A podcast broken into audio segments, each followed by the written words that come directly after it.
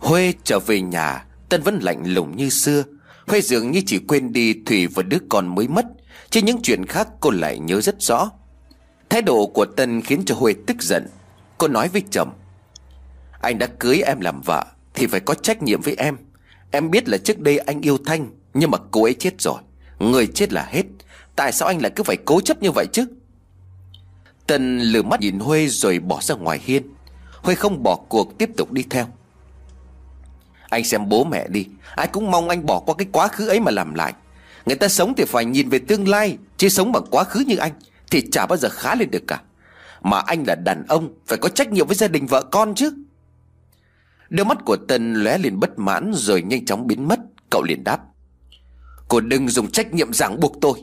Trước đây tôi cưới cô là vì muốn cô sinh cho bố mẹ tôi một đứa con nối dõi. Vậy nhưng cô xem lại mình đã làm gì chứ? Tại sao cô lại không bảo vệ được con cho tôi? Chính cô đã trực tiếp hại chết con tôi. Cô còn dám lên giọng trách móc tôi sao?" Huê trợn mắt lên quát: "Anh nói linh tinh cái gì thế hả?" Bà Mai nghe hai đứa con cãi nhau thì vội chạy ra ngoài khuyên can. Bà lôi Tân vào trong phòng rồi trách: "Con biết là con Huê nó mất trí nhớ, mất con nó cũng đau lòng chứ có phải là nó mong thế đâu. Tốt nhất là chuyện gì qua rồi thì hãy cho nó qua đi, đừng có mà khơi dậy nỗi đau của nhau nữa. Mà tụi con còn trẻ, sẽ sớm có những đứa con khác." Tân liền cười nhạt rồi nói: "Sẽ chẳng bao giờ có cái chuyện đó đấy đâu mẹ." Tân nói xong liền bỏ ra bên ngoài. Huê nhìn theo bóng dáng của chồng khuất ngoài đầu ngõ mà tức giận: "Lại đi, suốt ngày chỉ ăn với da mộ của ta mà thôi. Nếu anh muốn sống với người chết như vậy thì tôi cho anh toại nguyện." Huê nói xong chạy xuống bếp, vác chiếc cuốc đi thẳng ra mộ của bà Thanh. Bà Mai thấy vậy thì vội chạy lại khuyên can con dâu: "Con đừng có làm chuyện bậy bạ, giận chồng thì cũng phải từ từ. Còn Thành nó mất rồi, hãy để cho nó được an nghỉ." Huê là muốn mang chiếc cuốc ra xới tung mộ của Thanh lên cho bỏ tức. Tuy nhiên bị bà Mai trách móc, cho nên cô vứt chiếc cuốc xuống đất rồi ngồi thụp xuống bên cạnh mà khóc. "Nhưng cô ta có bao giờ để cho con yên đâu mẹ. Mẹ xem đi, giờ ngày nào chồng con cũng chỉ nghĩ đến cô ta mà thôi. Đêm nào ngủ anh ta cũng gọi tên Thanh. Còn nghe cái tên ấy mà muốn tức phát điên rồi đây này." Bà Mai thở dài rồi đáp: "Mẹ biết là cái chuyện này cản trở hai đứa rất nhiều, nhưng mà nghĩa tử là nghĩa tận con ạ. Con hãy từ từ mà cảm hóa thằng Tân. Nếu mà nó còn thương con Thanh như thế thì tốt hơn hết là con đừng tìm cách động chạm đến nỗi đau của nó. Cách duy nhất của con chính là khiến cho nó quên dần đi con Thanh mà thôi." Hai mắt của Huê liền sáng lên. Cô khẽ gật gù rồi nói: "Đúng rồi, con cần gì phải ganh với một người đã chết chứ. Cái con cần chính là anh Tân quên cô ta đi là xong."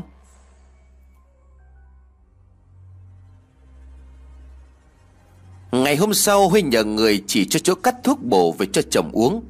Cô lấy cớ là Tân dạo này làm nhiều việc, cho nên cơ thể suy nhược cần bồi bổ. Thực chất là trong chén thuốc ấy, cô đều lén bỏ vào một thứ thuốc giúp quên đi quá khứ. Tân uống một thời gian nhưng không có tiến triển gì, cho nên Huê làm mạnh tay hơn. Cô thậm chí lấy đồ lót của mình rang khô lên, nấu nước, rồi dùng thứ nước ấy trộn vào bùa, hòng giữ tâm trí của Tân luôn hướng về với mình mà quên đi người vợ quá cố. Lựa cho Tân uống xong bùa, Huê thấp thỏm chờ đợi kết quả.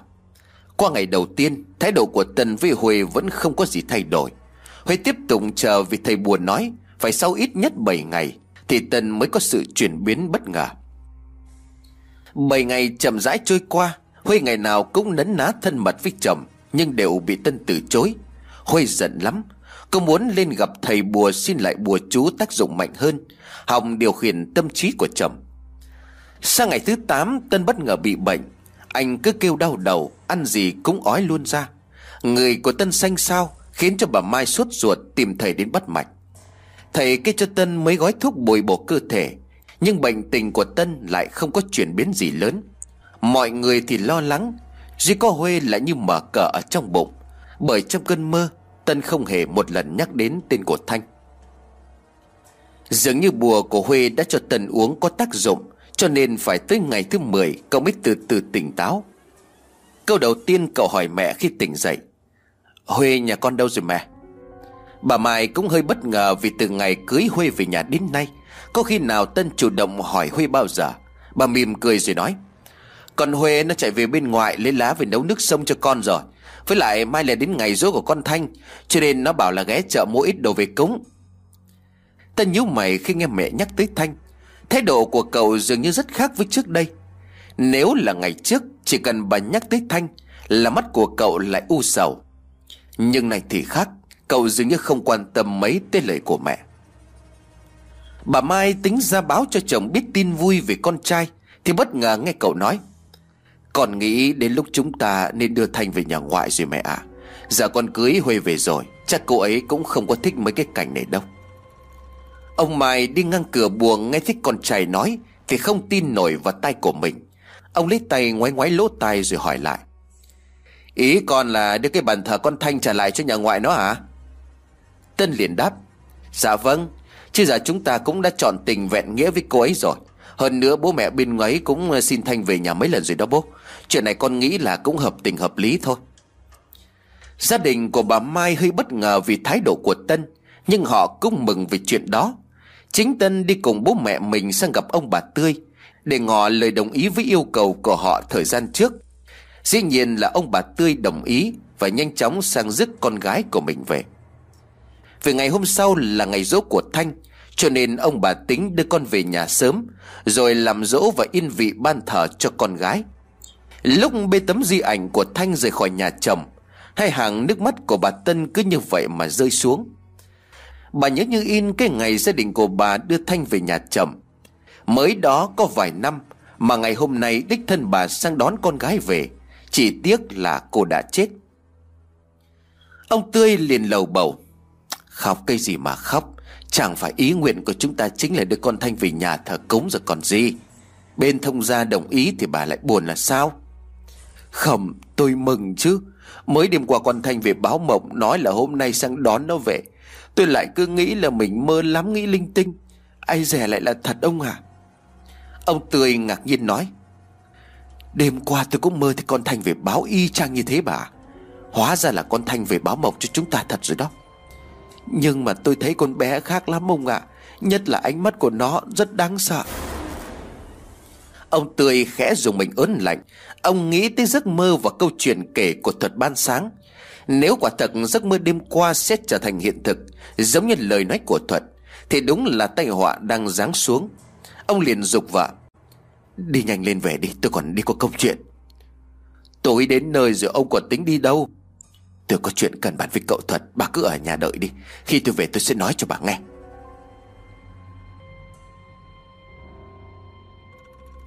Ông Tươi tất tả chạy tới nhà Thuật, vừa hay cậu cũng ở nhà. Bà Thâu nhìn thấy ông Tươi như đoán được ngay sự chẳng lành, bởi lẽ đêm qua bà đã chứng kiến một màn độc thoại của con trai, và đặc biệt cậu luôn miệng nhắc đến tên Thành. Thuật mời ông Tươi vào trong nhà ngồi chơi. Ông liền xua tay rồi nói: "Không cần đâu, cậu đi cùng tôi có một chút việc được không? Tôi sợ lại có chuyện chẳng lành."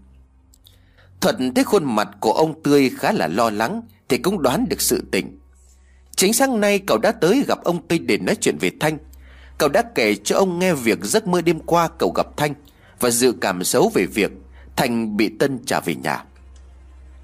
Ông Tươi liền thở dài nói: "Cậu nói đúng, con Thanh nhà tôi đã được bên thông gia cho về nhà.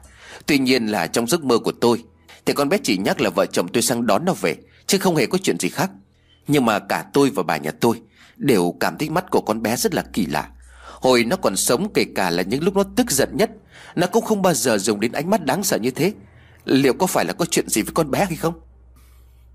Bà Thâu ngồi nghe câu chuyện nãy giờ thì lên tiếng: "Giấc mơ thì nó cũng chỉ là giấc mơ thôi.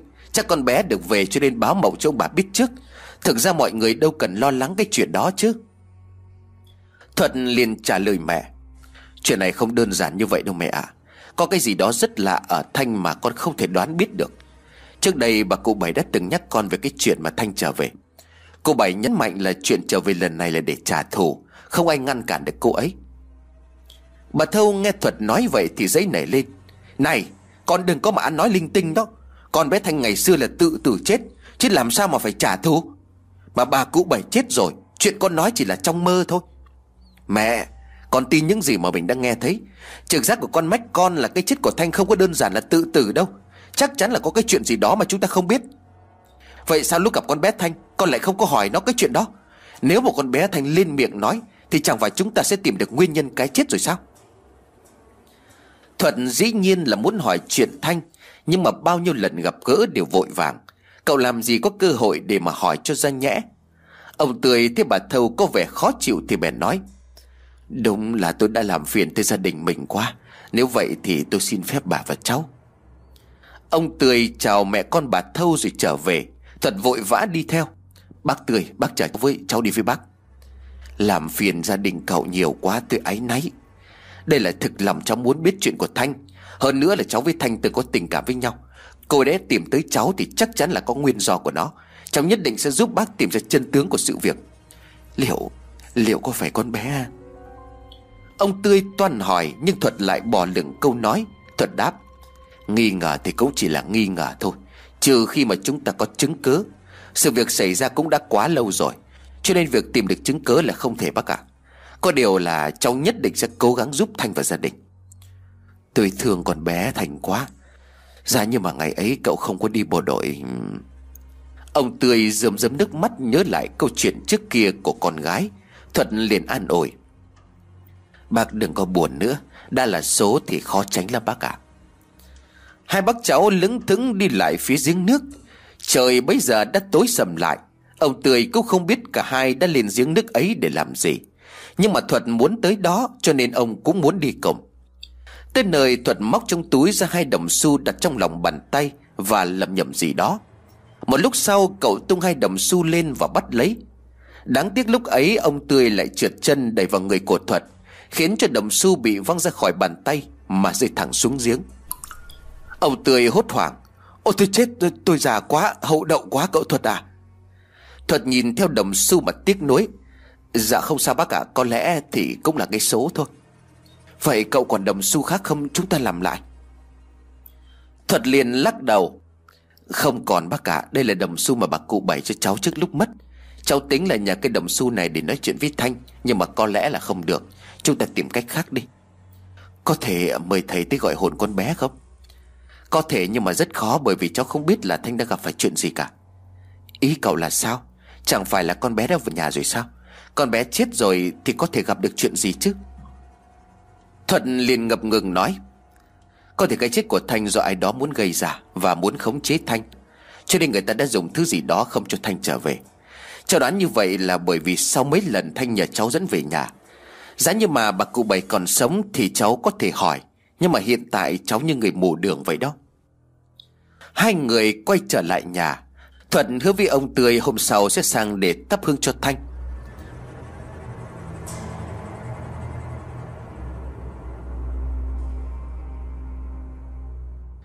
Tối hôm ấy Thuật chăn trở suy nghĩ nên đi ngủ muộn. Bà Thâu thì liên tục cảm giảm với những câu chuyện cậu quan tâm thái quá đến chuyện của Thanh. Bà dĩ nhiên là không quên lời dặn của ông thầy khi xưa, cho nên lúc nào cũng lo lắng con trai của mình lại đem lòng yêu người đã mất. Hơn nữa bà biết tình cảm của Thuật dành cho Thanh là rất sâu đậm. Bà lẩm bẩm nói: Có khi nào con Thanh nó về nó vẫn còn yêu thương thằng Thuật không chứ, cho nên mới tìm cách bám lấy nó. Nếu thế thì làm sao mà thằng Thuật dứt ra để chịu đến lấy vợ? Thuật nghe thấy vậy thì liền phản bác: Sao mẹ lại có thể nghĩ tới những cái chuyện phi thực tế thế chứ? Làm sao không chứ? Trong cái làng này ối người bị duyên âm nó theo đấy. Ngay như mấy cái đứa cháu nhà này cũng bị ma theo. Nó hợp cho nên là nó cứ đeo bám không cho đi lấy chồng đâu.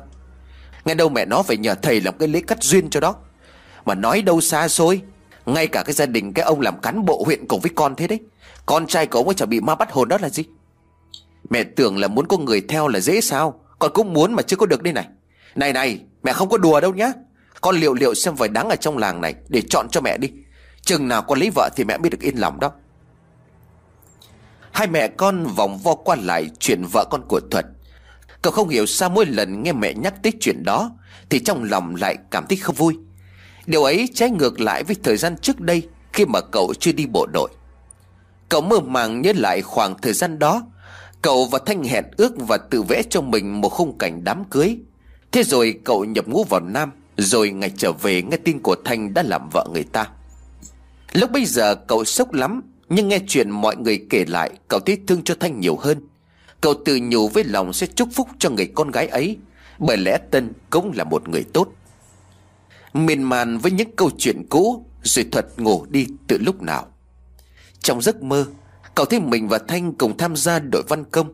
Tất cả mọi hồi ức tự nhiên ùa về, khiến cho Thuật như đắm mình trong giấc mơ ngọt ngào. Bên tai của Thuật đột nhiên có một tiếng gọi khẽ khẽ. "Anh Thuật, anh Thuật, dậy đi anh." Thuật nhíu mày cố mở mắt, dường như Thuật vẫn bị cuốn theo giấc mơ cho nên trả lời: "Thanh hả em, sao em lại ở đây? Mọi người về hết rồi." "Anh mau tỉnh lại đi, đừng mơ nữa. Em không còn là Thanh của anh khi xưa nữa rồi." Thuật ngồi bật dậy nhìn cô gái mặc bộ quần áo nâu đứng cạnh giường của mình mà chột dạ. Chuyện này. Khung cảnh này chính là ngôi nhà của Thuật. Thanh đang đứng cạnh Thuật. Cậu dụi dụi đôi mắt. "Đúng là em rồi, em có biết." "Anh đừng nói gì cả." Thanh bỏ xuống đầu giường của Thuật đồng xu rồi quay lưng bước đi. "Anh đừng cố tìm em, đừng tìm hiểu nguyên nhân cái chết của em làm gì. Tất cả là số mạng và em phải theo nó." Nhưng anh muốn biết cái chết của em là thế nào. Một người như em không thể tự tử." "Không gì là không thể cả. Cái gì cũng có nguyên do của nó. Anh với em hết duyên, cho nên chúng ta dừng lại ở đây thôi." "Đừng mà, em đừng đi. Hãy nói cho anh biết mọi chuyện đi em." "Chuyện của em tự mình sẽ giải quyết. Anh đừng để bác gái đau lòng. Hơn nữa anh đừng tự chuốc họa vào thân."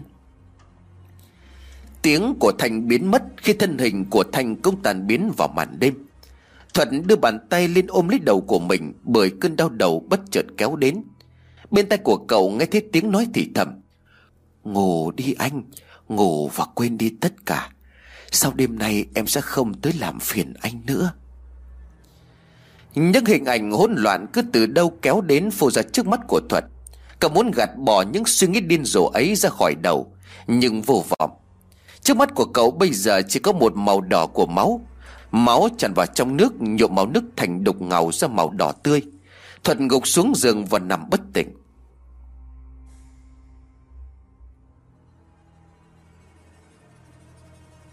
Sáng ngày hôm sau, Thuật tỉnh dậy khi trời chưa sáng rõ.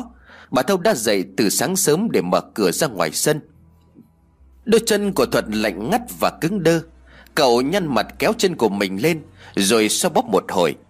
Lúc bước xuống đất, cậu vô tình làm rơi đồng xu.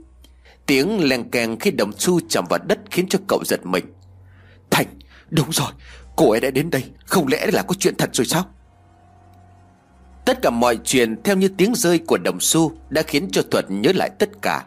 Cậu lấy thêm một đồng xu khác trong túi, nắm thật chặt, rồi theo hướng nhà ông Mai mà đi thẳng tới.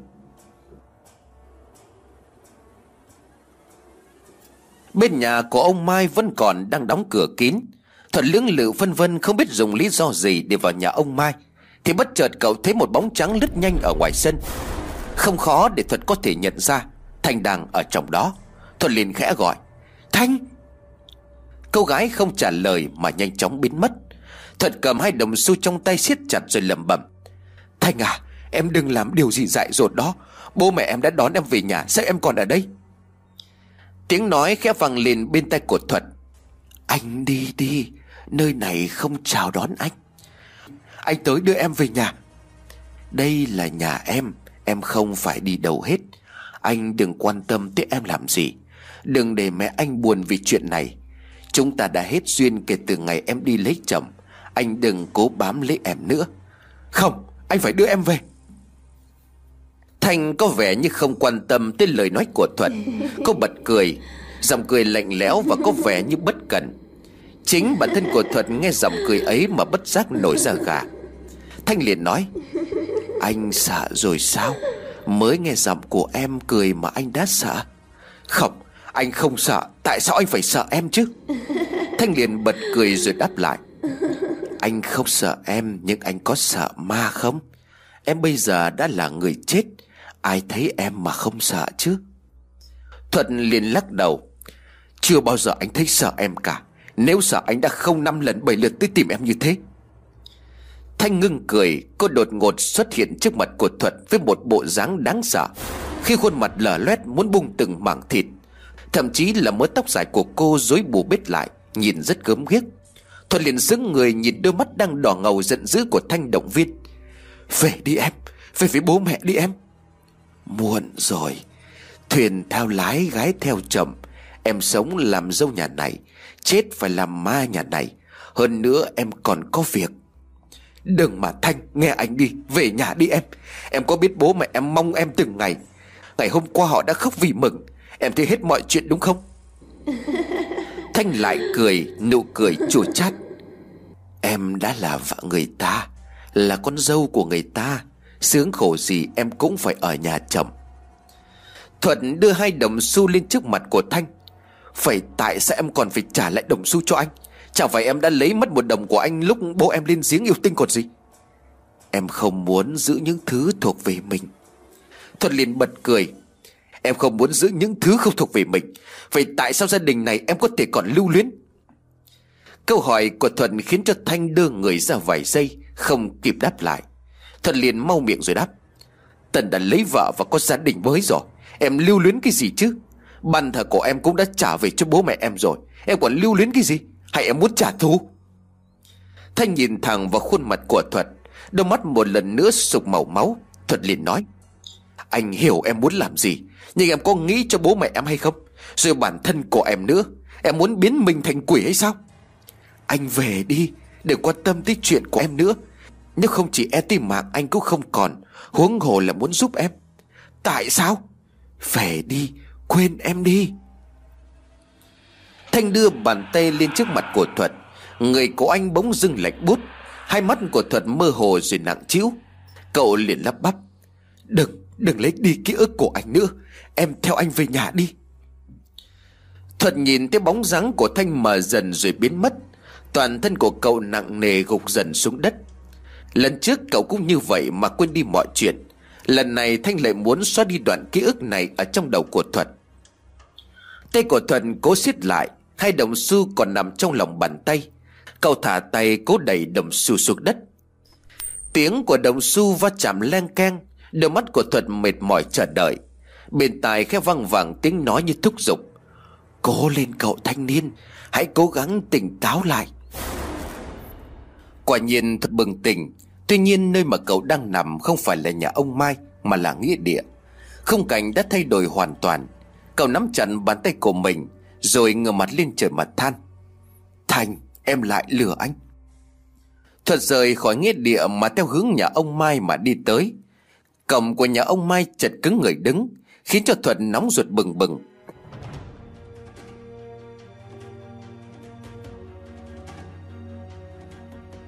Cậu ta chạy tới hỏi thăm xem có chuyện gì thì bất ngờ nghe được một người lớn gọi.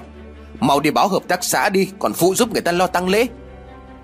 Thuật khẽ dùng mình nhớ lại hình ảnh máu mề lúc sáng. Cậu nhào vào giữa đám đông. Chuyện gì thế ạ? Có ai chết mà phải lo tang lễ về bác?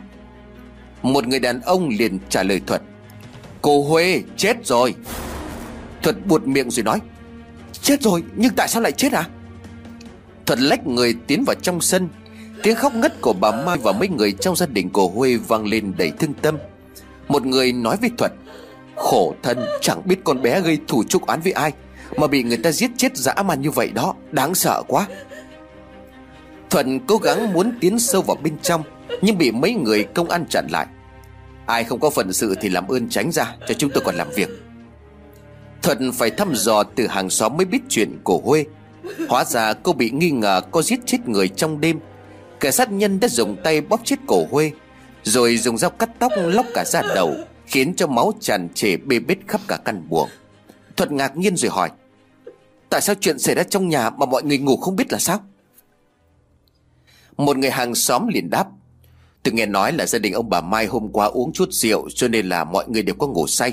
Đến cả cậu Tân ngủ cạnh vợ mà còn không biết mô tê gì cả. Lúc sáng bà Mai phát hiện ra con dâu, cho nên hô hoán ầm ĩ cả xóm. Còn cậu Tân thì vẫn chưa có tính. Thuận khẽ rùng mình, nghĩ đến cảnh Huy bị giết dã man trong căn phòng mà gia đình của bà Mai hoàn toàn không biết. Cậu tự nhủ. Không lẽ là em sao Thanh? Tại sao em lại phải làm thế? Huy và em rốt cuộc đã xảy ra chuyện gì? Cái chết ghê rợn để ám ảnh của Huê được lan truyền khắp làng.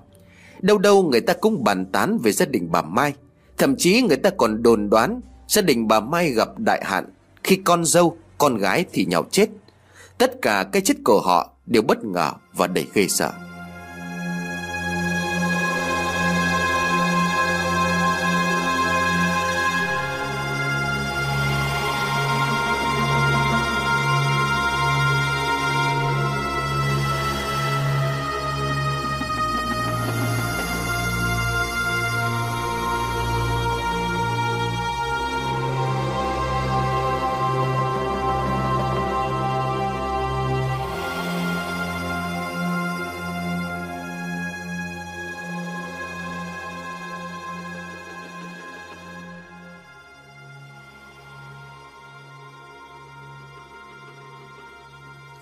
Ngày giỗ của Thanh cũng chính là ngày của Huê chết.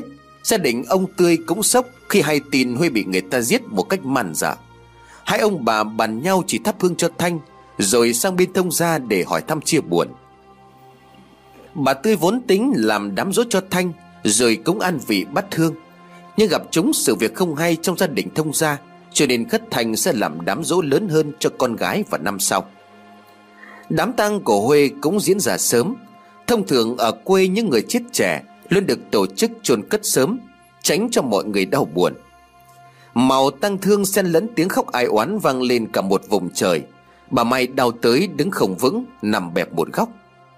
Đám tang xong xuôi, hung thủ vẫn chưa được tìm ra. Mọi người cũng nhanh chóng bị guồng của công việc kéo đi. Cả gia đình ông Mai lúc bấy giờ ai cũng như người mất hồn. Bà Mai bệnh nặng rồi nằm một chỗ.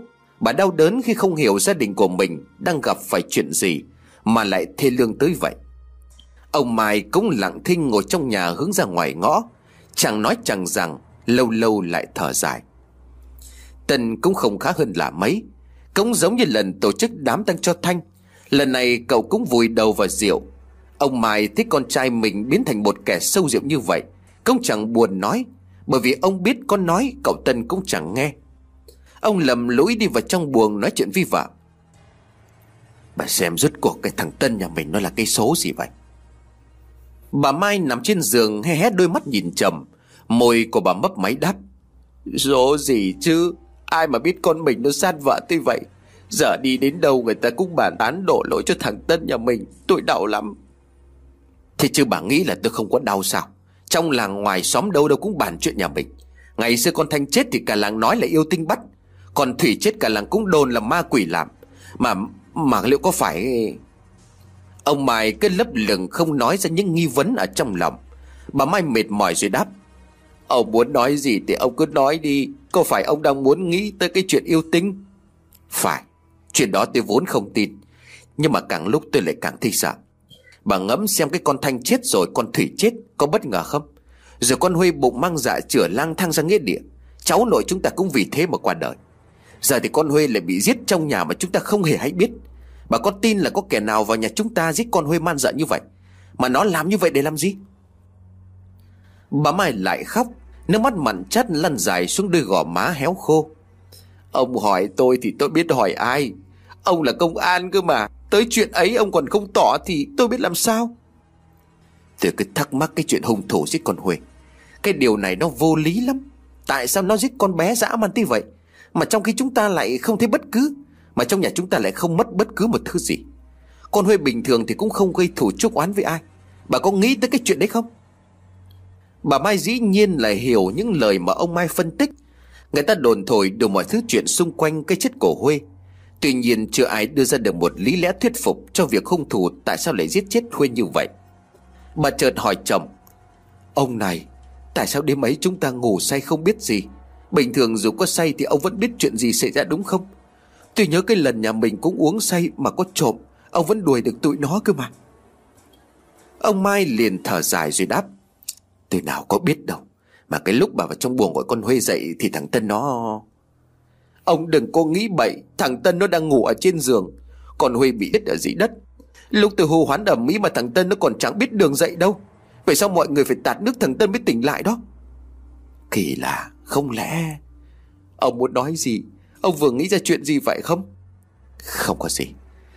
Tôi chỉ đang thắc mắc là việc chúng ta tại sao lại có thể ngủ say như chết như thế. Thằng Tân thì bình thường say xỉn, nhưng mà sao nó có thể là thế cái mức không thể tỉnh lại? hay là những cái chuyện con Huy bị giết, chúng ta không biết là do chúng ta bị say.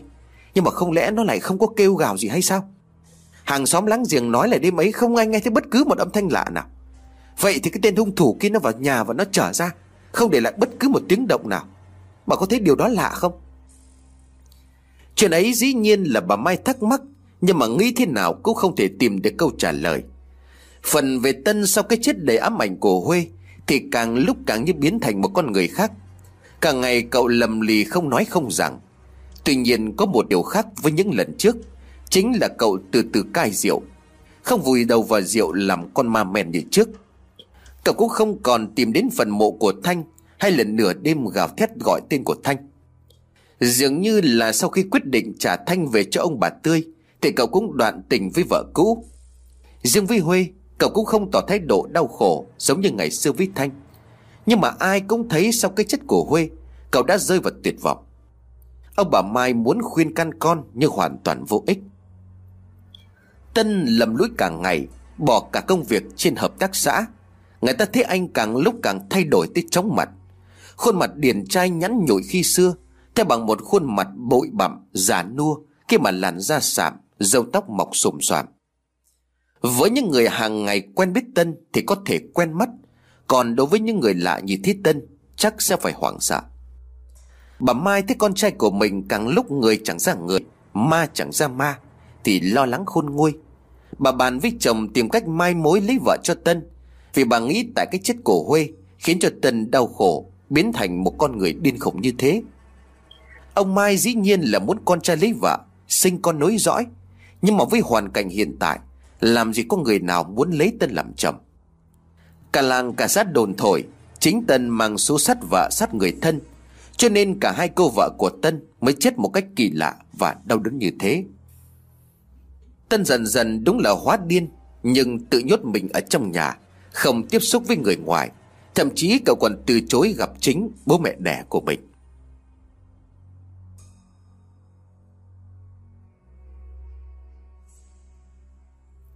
Huê chết, mọi người dần dần nguôi ngoai. Tuy rằng thằng Huy vẫn một lòng muốn tìm ra kẻ sát nhân hại chết chị gái của mình. Nó tìm tới đội thằng Măng nhà bạn bè tìm hiểu thông tin. Nó còn đi dò hỏi khắp hàng xóm nhà bà Mai, xem cái đêm Huy bị giết có ai phát hiện ra chuyện kỳ lạ hay không. Nhưng mà dường như cái chết của Huê là một sự lạ, không có bất cứ một lý giải nào cho nguyên nhân hay là hung thủ sát hại Huê. Mẹ Huê thấy con trai cả ngày chỉ nghiên cứu tìm hiểu về hung thủ, tới cả quên ăn quên ngủ thì lại lo lắng. Bản thân của bà cũng muốn tìm ra hung thủ, nhưng mà chứng kiến cảnh Tân phát điên, con trai lại cả ngày lẩm bẩm và nói những câu khó hiểu lại đâm lo. Bà sợ rằng thằng Huy vì chuyện này mà cũng phát điên giống như Tân. Đang mải mê suy nghĩ tìm cách khuyên con trai, bà bất ngờ nghe thấy tiếng thét kêu chói tai. Bà liền ôm lấy đầu, bịt chặt lấy hai tai và nhăn nhó lại. Tim của bà bỗng dưng đập loạn xạ, bởi tiếng hét ấy có vẻ giống tiếng của Huy đang kêu cứu. Theo phản xạ, bà đứng bật dậy nhìn ngó xung quanh. Người của bà bất giác lạnh run. Bà liền gọi lớn: "Huy, con có nghe tiếng ai hét không?" Thằng Huy đáp lại: "Nhà có hai mẹ con thì lấy đâu ra tiếng hét à? Mẹ nghe như là tiếng con Huê gọi đó. Có lẽ mẹ nghĩ nhiều quá cho nên mới vậy thôi. Chị con mất sắp được 49 ngày rồi. Con cũng đừng tìm hiểu nữa. Đi công an còn bất lực thì chúng ta làm sao mà tìm. Chết phải có lý do, nhất định có phải tìm được hung thủ. Còn không thể để chị con chết oan ức như vậy." Mẹ Huê nhìn cậu con trai mà rưng rưng nước mắt. "Mẹ nói đừng tìm nữa, chuẩn bị cúng 49 ngày rồi, chúng ta phải để cho con bé siêu thoát chứ." Huy liền đáp: "Chị ấy sẽ siêu thoát khi chúng ta tìm ra hung thủ." Thằng Huy ngập ngừng rồi hỏi mẹ: "Con nghe đôi bạn con nói là ngày cúng 49 ngày là có thể linh hồn người chết sẽ về nhà nói chuyện với người thân. Liệu chị Huê có về không mẹ?" Mẹ Huê dùng mình ớn lạnh. Bà không hiểu sao tự nhiên nghe con trai nhắc tới việc Huê trở về nhà trong ngày cúng 49 ngày thì lại thấy lo lắng đến thế. Bà liền đáp: "Mẹ cũng mong con Huê về được như lời người ta nói. Mẹ mong nó đứng trước mặt chúng ta để chỉ ra hung thủ sát hại nó. Mẹ mà biết ai là hung thủ thì mẹ có chết cũng băm nó ra thành 8 mảnh để trả thù cho con Huê." Thằng Huy mong đợi cho đến ngày cúng 49 của Huê để có thể may mắn nhận được thầy đưa Huê về nhà. Ngày cúng cũng đã tới. Đáng tiếc là Huy không về nhà như lời người thầy cúng nói. Thậm chí là thầy cúng còn xin âm dương tới mấy lần đều không được. Thầy bất lực rồi nói, có lẽ cô Huê vẫn bị nhốt dưới âm ti, chưa có được thả ra cho nên là chưa thể về nhà. Tôi đã làm lễ xin với quỷ sai dẫn đường nhưng không qua được. Mẹ cô Huê liền lo lắng, vậy tại sao con Huê nó lại bị nhốt? Chẳng phải thầy nói rằng tất cả người chết sau 49 ngày đều được về nhà hay sao? Thầy cúng liền lưỡng lự, không có trường hợp ngoại lệ do phạm lỗi lầm gì đó mà bị nhốt lại tra khảo. Bà liền ngạc nhiên nói, thầy nói vậy là có ý gì ạ? Tại sao lại phải nhốt lại tra khảo chứ? Tôi chỉ nói vậy thôi, tôi cũng xin với quỷ sai nhưng mà tạm thời cô Huê không có được về nhà. Hoặc là mọi người có thể xin nói chuyện với người khác, miễn là trong gia tiên sẽ có thể nói chuyện được hôm nay. Bà chợt nhớ đến Thủy cho nên muốn nhờ thầy xin được gặp con gái. Bà cứ lăn tăn mãi về cái chết của con gái, cho nên nhiều đêm gặp ác mộng khi thấy Thủy la hét đau đớn cầu cứu. Thầy làm lễ xin được gọi hồn Thủy về để nói chuyện. Cảnh phan rung rinh liên hồi, khuôn mặt của thầy đầy ngạc nhiên, đôi mắt giãn to, miệng thầy lắp bắp, chuyện này sao lại thế được? Mọi người nhìn biểu hiện của thầy cúng thì khác lạ bèn thắc mắc. Thầy chỉ tay về phía cuối ngõ rồi nói, sao đứa bé này? Bà Mai đoán đứa bé này là con của Huê và Tân mất khi xưa. Bà liền vội vàng nói, thầy ơi, có phải cháu nội tôi về hay không? Thầy mau giúp tôi hỏi thăm xem thằng bé cần gì. Khuôn mặt của thầy liền tái nhợt, thầy ôm lấy đầu của mình gục xuống ngay giữa nhà. Mọi người hốt hoảng toan đỡ thầy lên nhưng thầy liền gạt tay, tránh ra tôi, mau đừng lại gần tôi. Nghe thầy nói thì mọi người đứng giãn dần cả ra. Thầy lăn đồng ra đất rồi dễ lên liên hồi, miệng của thầy không ngừng la hét. Ông bà Mai đứng gần thầy nhất không dám tới gần để đỡ. Tân đột ngột tiến lại gần thầy cúng, cậu vươn tay lấy một cốc nước dội thẳng vào người của thầy. Thầy cúng hét lên một tiếng rồi từ từ ngồi dậy. Thầy mệt mỏi nói, thằng bé con cái nhà ai mà oán khí trùng trùng, đôi mắt của nó như có lửa, rất đáng sợ.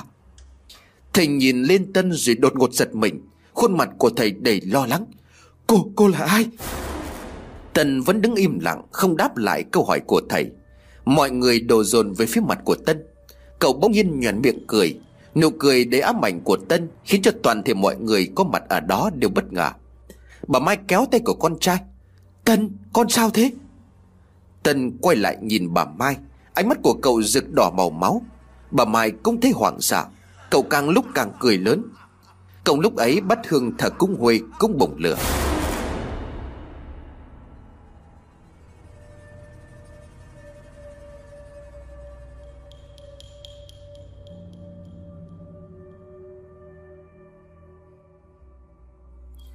Mọi người bị hoảng loạn khi bát hương bốc cháy.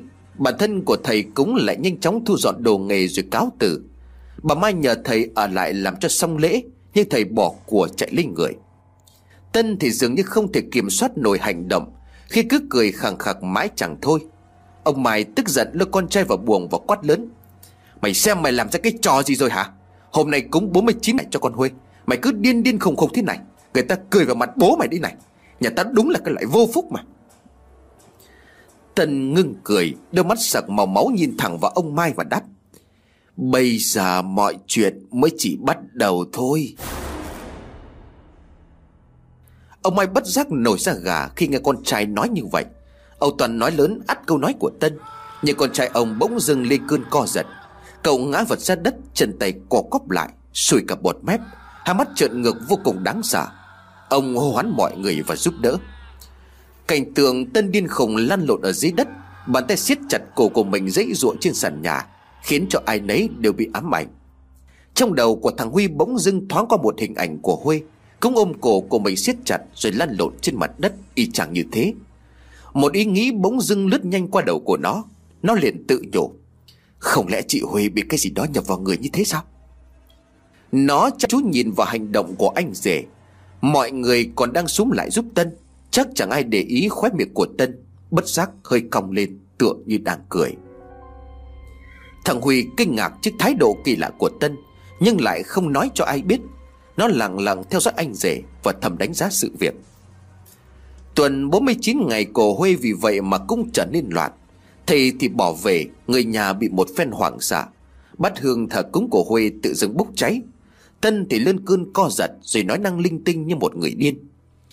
Cùng lúc ấy ở văn phòng làm việc, Thuật bỗng dưng cảm thấy đau đầu. Toàn thân của cậu nóng ran, ruột gan như có lửa đốt. Đã lâu lắm rồi, kể từ ngày Huê chết tới nay, Thuật mới bị như vậy. Linh tính chuyện chẳng lành, cậu xin nghỉ làm để về nhà. Bà Thâu thấy con trai trở về nhớ chừng thì bèn thắc mắc: sao mẹ nhìn sắc mặt con tái như vậy? Con đau ở đâu? Chỉ là trong người con thấy không khỏe thôi mẹ.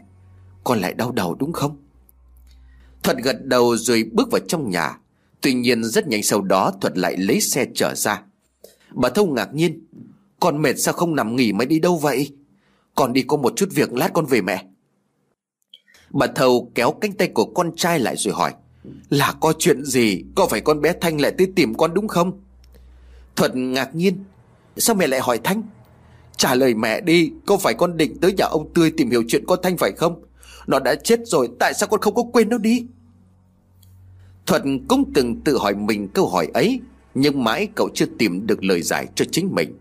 Cậu liền thở dài: con và Thanh đã không có duyên phận với nhau, nhưng mà không hiểu sao trong lòng con lại luôn canh cánh chuyện của Thanh.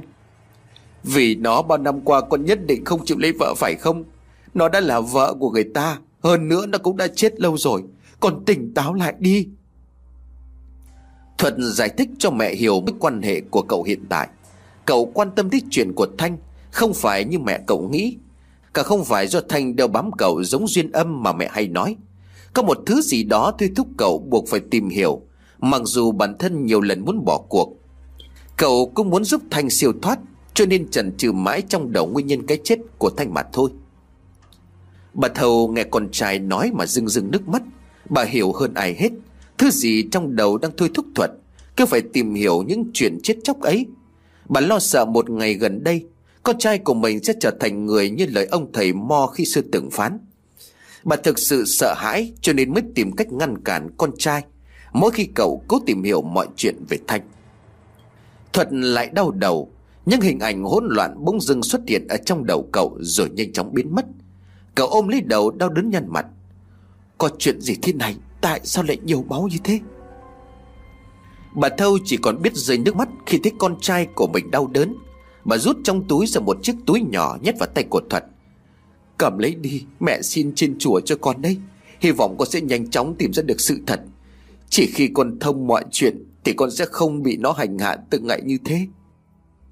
Thuật không hiểu ý của mẹ nói, nhưng mà cậu biết mẹ luôn muốn những điều tốt cho mình. Cậu cầm lấy chiếc túi vải nhỏ siết chặt. Hai mắt của cậu cũng mở dần đi. Hình ảnh trước mắt cũng càng trở nên rõ nét. Cậu nhìn thấy chính là Huê với thân hình đầy máu, đang cố gắng vùng vẫy muốn thoát khỏi ai đó nhưng bất lực. Cậu nhắm mắt lại, câu hình dung hình ảnh vừa xuất hiện ở trong đầu. Cậu liền buột miệng hỏi: cô Huê chết tới tuần 49 chưa mẹ? Bà Thâu liền đáp: hôm nay vừa tròn 49 ngày. Có chuyện rồi, con cần phải tới đó ngay. Bà Thâu liền thở dài: mẹ biết ngay mà, nếu cứ ngăn con thì con càng làm tới cho bằng được. Nếu con muốn đi thì cứ đi. Nhưng hứa với mẹ là dù xảy ra bất cứ chuyện gì, muốn làm bất cứ cái gì, con phải nhớ ở nhà còn có mẹ đợi con. Con biết là mẹ lo cho con sẽ về nhà nhanh thôi. Con cần tới nhà bà Mai thông báo cho họ biết, sợ rằng lại sắp có người chết. Bà Thâu nghe con trai nói thì khẽ rùng mình: con nói cái gì vậy? Sao lại có người chết? Con không biết, nhưng mà chắc chắn có người chết. Huy đang bị ai đó khống chế, con nhìn thấy rất nhiều máu. Bà Thâu lo lắng bởi Thuật tự dưng chạy tới nhà ông bà Mai nói những chuyện chết chóc thì ai dám tin. Hơn nữa bà sợ con trai của mình về những chuyện ấy mà ám ảnh tới điên khủng như những đêm bà tận mắt chứng kiến trước đây. Bà nói: mẹ đi với con, coi như mẹ đến thắp cho cô Huy nén hương. Thuật đưa mẹ đi tới nhà bà Mai. Cả gia đình họ đang hỗn loạn. Mẹ con Thuật xuất hiện cùng lúc ấy khiến cho mọi người không khỏi ngạc nhiên. Bà Mai linh tính cái chuyện chẳng lành. Bà hơi rùng mình khi thấy Thuật xuất hiện ở nhà mình. Sau khi Thuật giúp bà tìm được thi thể của Thủy lần trước thì mỗi lần gặp Thuật bà luôn cảm thấy lo lắng. Bà liền hỏi: sao cậu lại đến đây? Có chuyện gì sao? Bà Thâu liền đáp: chỉ là tôi muốn tới hỏi thăm gia đình, muốn thắp cho cô Huê nén hương. Thuận liền đáp thẳng: Tôi vừa nhìn thấy cô Huê, cô điều toàn thân cô ấy là máu, chỉ e gia đình bà sắp gặp chuyện chẳng lành. Bà Mai nghe xong thì bất giác nổi da gà. Ông Mai lao từ trong nhà ra nói lớn: Cậu đã nói bậy bạ cái gì thế hả? Chẳng hiểu sao mắt của Thuật lúc bấy giờ lại cứ bị mà dần đi. Hình ảnh của ông Mai bỗng dưng cháy rừng rực. Đôi mắt của Thuật cũng nóng như thiêu. Cậu liền nhăn mặt rồi nói: Tôi thấy sắp có cháy lớn, chỉ e gia đình ông bà sắp gặp đại nạn. Bà Mai liền run giọng nói: Có chuyện gì thế? Liền hỏi: Có phải bát hương của cô Huê đã bốc cháy hay không? Mọi người hoang mang nhìn nhau rồi lại nhìn vào Thuật. Bát hương của Huê bốc cháy bàn nãy khiến cho thầy cúng phải bỏ chạy. Bà Mai lại hỏi: Có chuyện gì với con Huê phải không? Cậu làm ơn nói cho tôi biết đi. Thuận thẳng thắn đáp: Tôi nhìn thấy cô ấy, nhưng hiện tại cô ấy đang bị ai đó khống chế. Tôi thấy xung quanh rất nhiều máu và còn có lửa. Mặc dù tôi chưa thể xác định chắc chắn, nhưng tôi e gia đình ông bà sắp có đại nạn. Ông Mai tức giận chỉ tay vào mặt của Thuật rồi đáp: Hàm hồ, cậu đừng ăn nói bậy bạ ở đây, mời cậu về cho. Thuận nhìn thấy hình ảnh ông Mai đang bị ngọn lửa bủa vây nên nhắc: Gia đình ông bà nên cẩn thận với lửa, chắc chắn chuyện này có liên quan đến lửa. Tân bấy giờ lững thững từ trong nhà bước ra. Thuận nhìn thấy Tân mà thoáng giật mình, bởi hình dạng của Tân thay đổi quá nhiều, đặc biệt là khuôn mặt hoàn toàn khác biệt với Tân khi xưa. Không hiểu sao thấy Tân đứng yên ở trong nhà nhìn ra, Thuật lại cứ thấy bất an. Mọi người chỉ trò bàn tán việc kỳ lạ xảy đến. Thuật phần nào nghe được câu chuyện cho nên mạnh dạn: Tôi có thể sẽ gọi được Huê về giúp mọi người. Thuật nói là làm. Cậu bỏ 2 đồng âm dương mà bà cụ Bảy cho khi xưa để làm lễ nói chuyện với Huê. Cậu tin chắc rằng có thể gọi được Huê, hoặc ít nhất cũng có thể gọi được vong hồn của ai đó trong ngôi nhà này. Thuật làm lễ 3 lần, cả 3 lần đều thất bại. Ông Mai không nhịn được nữa mời Thuật về, nhưng bà Mai kéo Thuật lại. Bà hy vọng Thuật có cách giúp gia đình của bà nói chuyện với Huê, hoặc là đứa cháu nội xấu số của bà. Thuật được bà Mai kể lại cho nghe những chuyện xảy ra với ông thầy cúng trước đó. Bà chắc mầm có đứa bé xuất hiện và nó làm gì đó khiến cho ông thầy cúng sợ hãi mà bỏ chạy. Bà cũng không quên nhắc việc ông thầy cúng hỏi Tân rằng: Cô là ai? Thuật nghe xong thì bình tĩnh đáp: Trong nhà bác có một vong hồn đứa trẻ, ngoài ra còn một vong hồn khác nữa. Đã có lần trong giấc mơ tôi nhìn thấy cô ta nhưng lại không rõ mặt. Tôi không biết người đó là ai, có thể chính cô gái đó đã nhập vào cậu Tân. Thuật nói vậy và cậu mong là như vậy. Thật tâm cậu không mong chờ vong hồn của người con gái nhập vào Tân là Thanh. Đứa trẻ kia Thuật đoán chính là đứa con xấu số của Huy và Tân. Tuy nhiên tại sao đứa bé lại mang theo oán khí thì cậu không rõ. Thuật từng tự hỏi liệu có phải việc Huy đi vào nghĩa địa khi trước là một âm mưu. Thằng bé chính bởi bị hại cho nên mới mang oán khí. Tuy nhiên cậu không hiểu việc Thanh đã nhiều lần tới nhà Thuật cứu lấy đứa bé. Vậy thì ai là người muốn hại chết đứa bé? Tại sao ông thầy cúng lại bị dọa tới mức bỏ của chạy lên người? Thật quyết định dùng đồng xu của mình xin âm dương thêm một lần nữa. Quả nhiên cậu may mắn khi được chấp thuận.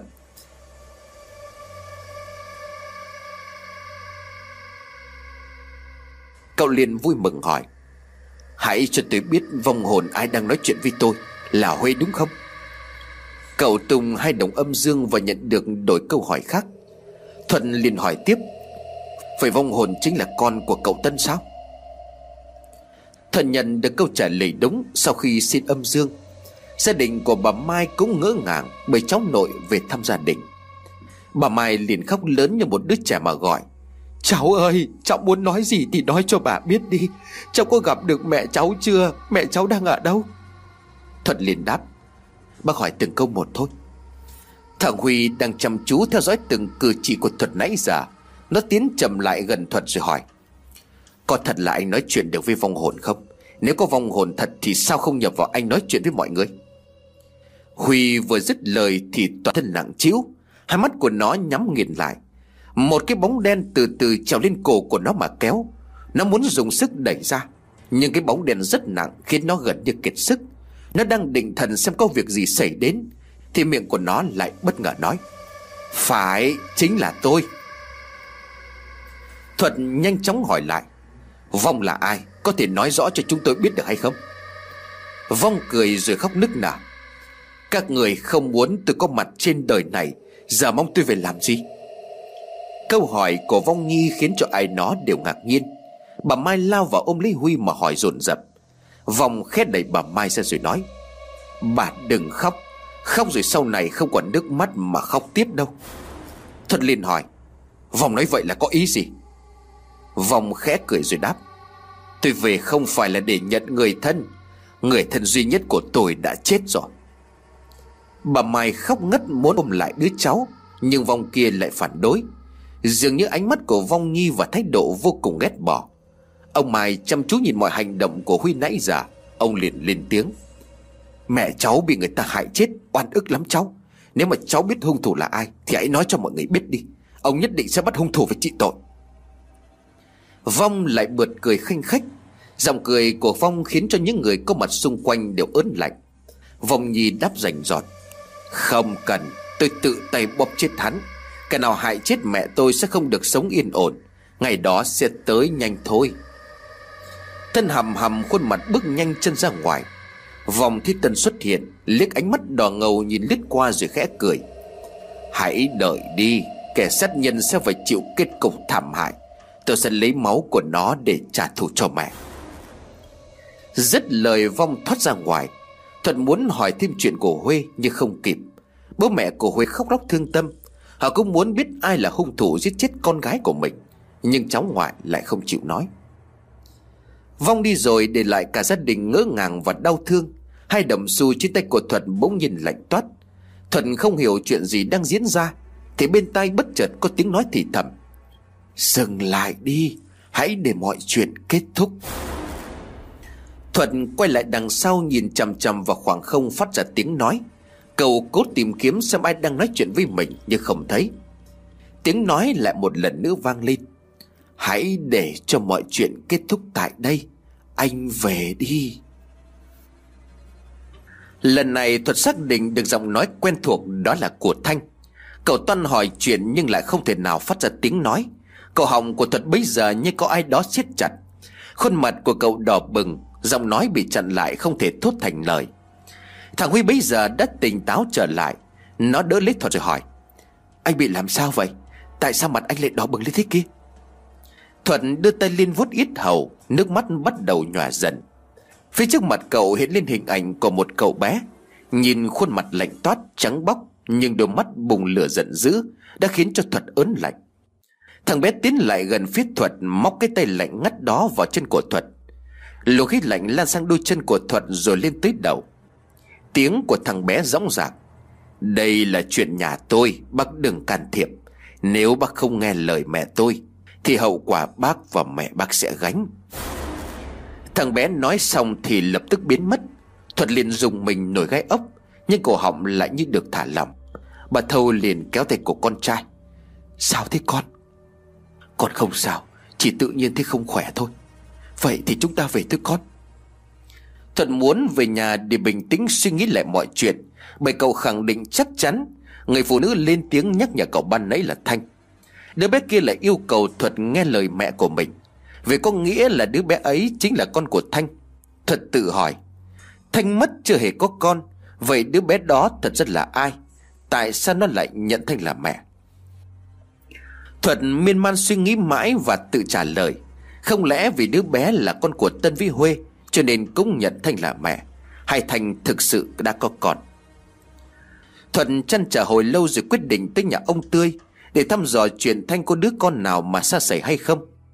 Lúc nghe Thuận hỏi chuyện, cả hai vợ chồng ông Tươi đều ngạc nhiên, bởi ông bà hiểu con gái của mình nhất. Sẽ không có chuyện Thanh qua lại với người ta rồi có thai như vậy. Thuận đột ngột hỏi: Vậy có khi nào lúc mất Thanh đang mang thai không ạ? Lần này thì cả hai ông bà Tươi đều sốc. Họ chưa khi nào nghĩ tới tình huống Thanh đã mang thai. Thuật nhìn thấy thái độ của hai người thì thêm khẳng định chắc chắn họ không biết gì về việc ấy. Sự thật này nếu cậu muốn biết chỉ có thể gọi Thanh lên để hỏi chuyện, hoặc là cậu phải tìm được đứa bé kia để nói chuyện.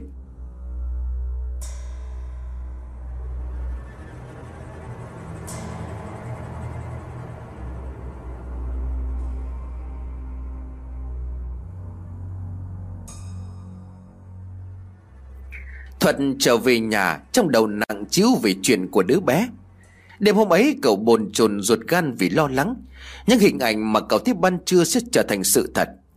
Cậu thực sự không muốn thấy những cảnh máu me ấy thêm lần nào nữa. Không hiểu sao bản thân cậu lại luôn mong muốn Thành không liên quan đến những chuyện này. Nhưng mà mỗi khi có chuyện xảy ra thì người mà cậu nghĩ tới đầu tiên lại là Thanh. Bà Thầu thích con trai trằn trọc không ngủ, cho nên thắp một ngọn đèn dầu cầm ra phía giường của con trai. Thuận thấy mẹ thì bèn ngồi dậy rồi hỏi: "Con làm mẹ thức giấc sao?" Bà Thâu thở dài: "Tại sao con cứ thích lo cái chuyện báo động thế hả? Chuyện nhà ông Mai thì cứ để ông bà ấy lo. Ngày xưa con lo chuyện của con Thanh thì mẹ vẫn có thể hiểu, nhưng mà nay con lại đi lo chuyện của cả cô Huê thì thực sự là bụng của mẹ không biết là trong đầu con nghĩ cái gì cả." Thuận bất ngờ hỏi mẹ: "Mẹ có bao giờ nghĩ tới cái lúc mà Thanh mất, cô ấy đang mang thai không ạ?" Bà Thâu ngạc nhiên: "Sao con lại nghĩ cái chuyện vớ vẩn ấy được nhỉ? Con biết Thanh sao lại..." Bà đột ngột ngưng lại câu nói, rồi lại suy nghĩ gì đó, rồi bất ngờ lên tiếng: "Có khi nào... Mẹ nhớ ra chuyện gì phải không ạ?" Bà Thâu lắc đầu: "Chẳng có chuyện gì cả. Nhưng mẹ nghĩ con đừng có gợi lại cái chuyện đã qua làm gì. Dù sao con bé Thanh cũng mất quá lâu rồi. Cái gì qua thì cũng phải cho nó qua đi chứ. Chỉ có điều là tâm con không có an. Con lo đứa bé ấy lại báo thù thôi." Bà Thâu nhớ lại chuyện ban trưa ở nhà ông Mai thì bèn hỏi: "Là đứa bé nhập vào thằng Huy đúng không? Chẳng phải nó là con của cậu Tân và cô Huê sao?" "Lúc đầu thì con cũng nghĩ thế, nhưng mà bây giờ trong đầu con lại nghĩ tới việc đứa bé đó chính là con của Thanh." Chuyện xảy ra ở gia đình ông Mai dĩ nhiên là bà Thâu còn nhớ như in ở trong đầu. Bà thở dài nói: "Nếu quả thật con bé Thanh có con thì quả thật là quá đau đớn, một xác hai mạng. Nhưng mà mẹ nghĩ là cái chuyện ấy không có xảy ra đâu. Đứa bé muốn trả thù kẻ sát nhân giết chết mẹ của nó. Con nghĩ mà xem, chuyện con Huê bị sát hại dã man cả làng ai mà không biết. Con không nghĩ tới Huê. Trong đầu con vẫn đinh ninh là cái đứa bé ấy đang nói về Thanh. Nếu con nghĩ đúng thì Thanh chính là người bị người ta giết hại. Lúc cô ấy chết còn đang mang thai đứa bé. Đứa bé của cô ấy là ngày hôm nay mẹ thấy ở nhà bà Mai. Con đang nhìn ánh mắt của nó rất là lạ. Dường như là nó rất căm hận và có oán thù gì đó rất là sâu đậm. Nó còn muốn trả thù kẻ sát hại mẹ của mình." Bà Thâu nghe con trai nói chỉ biết thở dài. Chuyện theo hướng nghĩ của Thuận thì càng lúc càng rắc rối. Bà liền nhắc Thuận: "Con hãy kê cái túi bùa ở dưới gối mà ngủ. Mẹ đã nhờ sư thầy trì chú vào đó rồi đó. Con cứ nghĩ nhiều nặng đầu rồi mất ngủ thì sớm ngày cũng bị bệnh thôi." Thuận đưa tay xuống dưới gối, móc chiếc túi nhỏ đưa lên trước mặt của mẹ: "Đây, con mang theo bên người, mẹ an tâm đi ạ."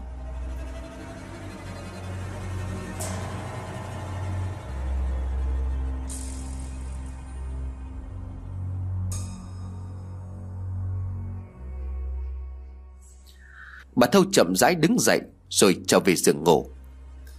Ngọn đèn dầu tắt, màn đêm bao trùm cả một ngôi nhà. Thuận nằm lặng yên, hai mắt nhắm nghiền cố xua đi mọi chuyện ở trong đầu, rồi nhẹ nhàng chìm vào giấc ngủ.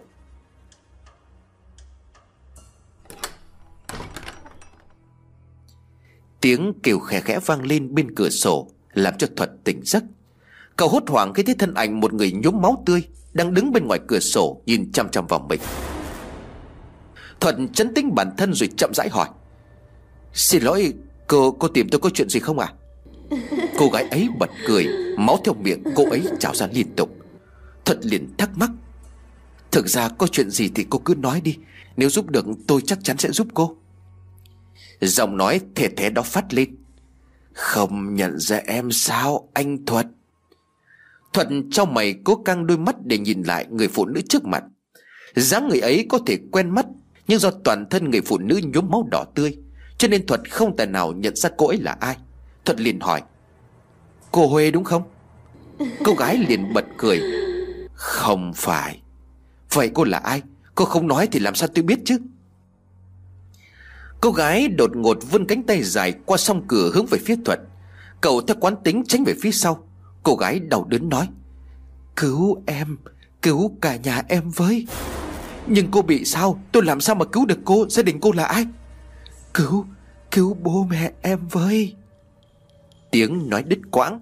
Thuận cố gắng căng tai để nghe, nhưng không hiểu cô ấy đang nói gì.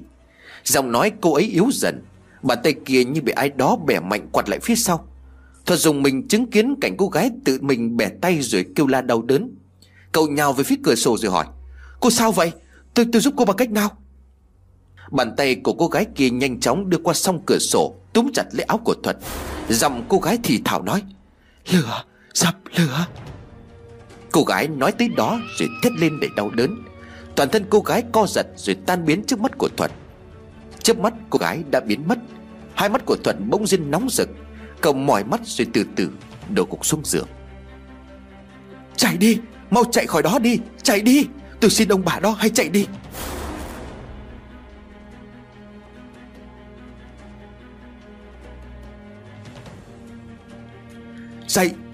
Dậy đi con." Bà Thâu vừa gọi vừa lay con trai. Thuật nhăn mặt ôm đầu: "Có chuyện gì vậy mẹ? Con sao thế? Sáng rồi con còn mơ mộng cái gì mà gào ầm ĩ lên hả?" Nghe mẹ hỏi, Thuật choàng tỉnh lại, cậu hốt hoảng: "Mấy giờ rồi mẹ?" "7 giờ sáng rồi, hôm nay con không phải đi làm đúng không?" Thuật liền lật đật xuống đất: "Có chuyện rồi mẹ ơi, con mơ thấy lửa cháy lớn lắm, ông bà Mai bị nhốt ở bên trong." "Còn nói nhăng nói quậy cái gì thế hả? Sáng nay mẹ có thấy bà Mai đi chợ sớm cơ mà." Thuật thở dài ngồi xuống cạnh giường: "Con linh tính cái chuyện chẳng lành sắp ập xuống gia đình bà Mai. Đêm qua có cô gái tới gặp con xin giúp đỡ." "Là ai?" "Con không nhận ra, do mặt mũi cô ấy bị biến dạng, nhưng mà cô ấy nói là cứu bố mẹ, cứu gia đình. Hơn nữa là trong giấc mơ ấy cô ấy nhắc tới lửa, nên cô đoán không nhầm thì đó là Thủy." Khuôn mặt của bà Thâu co giật liên hồi rồi bà nói: Sao con toàn gặp mấy cái chuyện kỳ quái thế chứ? "Thầy Mo từng nói là số mệnh con khác thường, con nghĩ đến lúc con cần phải thay đổi rồi mẹ ạ. Con nhất định phải báo cho gia đình bà Mai biết chuyện." Cậu liền hỏi mẹ: "Hôm nay là ngày mấy rồi mẹ?" "Ngày 11 âm lịch." Thuận đưa tay lín tính toán rồi ngây người: "Ngày 13, nếu vậy thì không được rồi, con phải báo cho gia đình họ biết mà tránh." Thuận tới nhà bà Mai. Chú ý của cậu là nói chuyện với bà Mai, bởi vì cậu tin là bà sẽ nghe lời của cậu, và ít nhất là sẽ tin cậu được phần nào. Bà Mai nghe Thuận kể lại giấc mơ thì cũng lạnh người. Bà lắp bắp: "Vậy rốt cuộc là chúng tôi đã phạm phải cái tội gì mà tránh hỏa?" Thuận liền thở dài rồi đáp: "Có lẽ ông bà nên ra khỏi nhà, hoặc không nên chứa những cái đầu dễ cháy ở trong nhà. Tránh được ngày 13 rồi tính tiếp. Hiện tại tôi chỉ được báo mộng về chuyện ấy thôi. Cách hóa giải thì thú thật là bà nên nhờ thầy giúp đỡ." Bà Mai lập tức tìm chồng để kể lại mọi chuyện. Ông Mai nghe xong thì nổi giận đùng đùng mắng vợ là tin mấy cái chuyện vớ vẩn. Bị mắng cho nên bà Mai giận lắm, nhưng vẫn xuống giọng khuyên can chồng. Ông không nghe bà, đành một mình tìm thầy giúp đỡ. Bà Mai tới thẳng nhà một ông thầy Mo ở huyện bên. Bà từng tới đây nhờ vả một lần cùng với Thủy, nhưng khi ấy bà thầy từ chối giúp đỡ. Bà thầy thấy bà Mai tới thì lắc đầu: "Chuyện nhà bà tôi không giúp được gì, bởi bản thân tôi không nắm rõ chuyện gì đang xảy ra với gia đình bà cả." Bà Mai liền van xin: "Thầy là người giúp người làm phúc, tôi nghe thầy đã giúp nhiều người, tại sao lại không mở lòng giúp chúng tôi?" Bà Mo liền đáp: "Âm có luật âm, dương có luật dương. Mọi thứ chặt chẽ và rõ ràng.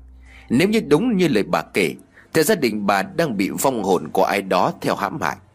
Tuy nhiên tôi đã xem quả của bà thì không thấy có vong hồn nào đeo bám cả. Nếu đã không có thì tôi giúp bà bằng cách nào?" "Nhưng mà cậu Thuật ấy luôn thấy trước những việc sẽ xảy ra. Thầy gieo lại quẻ khác giúp gia đình tôi được không ạ?" Thầy Mo ái ngại nhìn bà Mai rồi vào trong điện lên hương. Bà vừa thắp hương vừa lẩm bẩm khấn một hồi.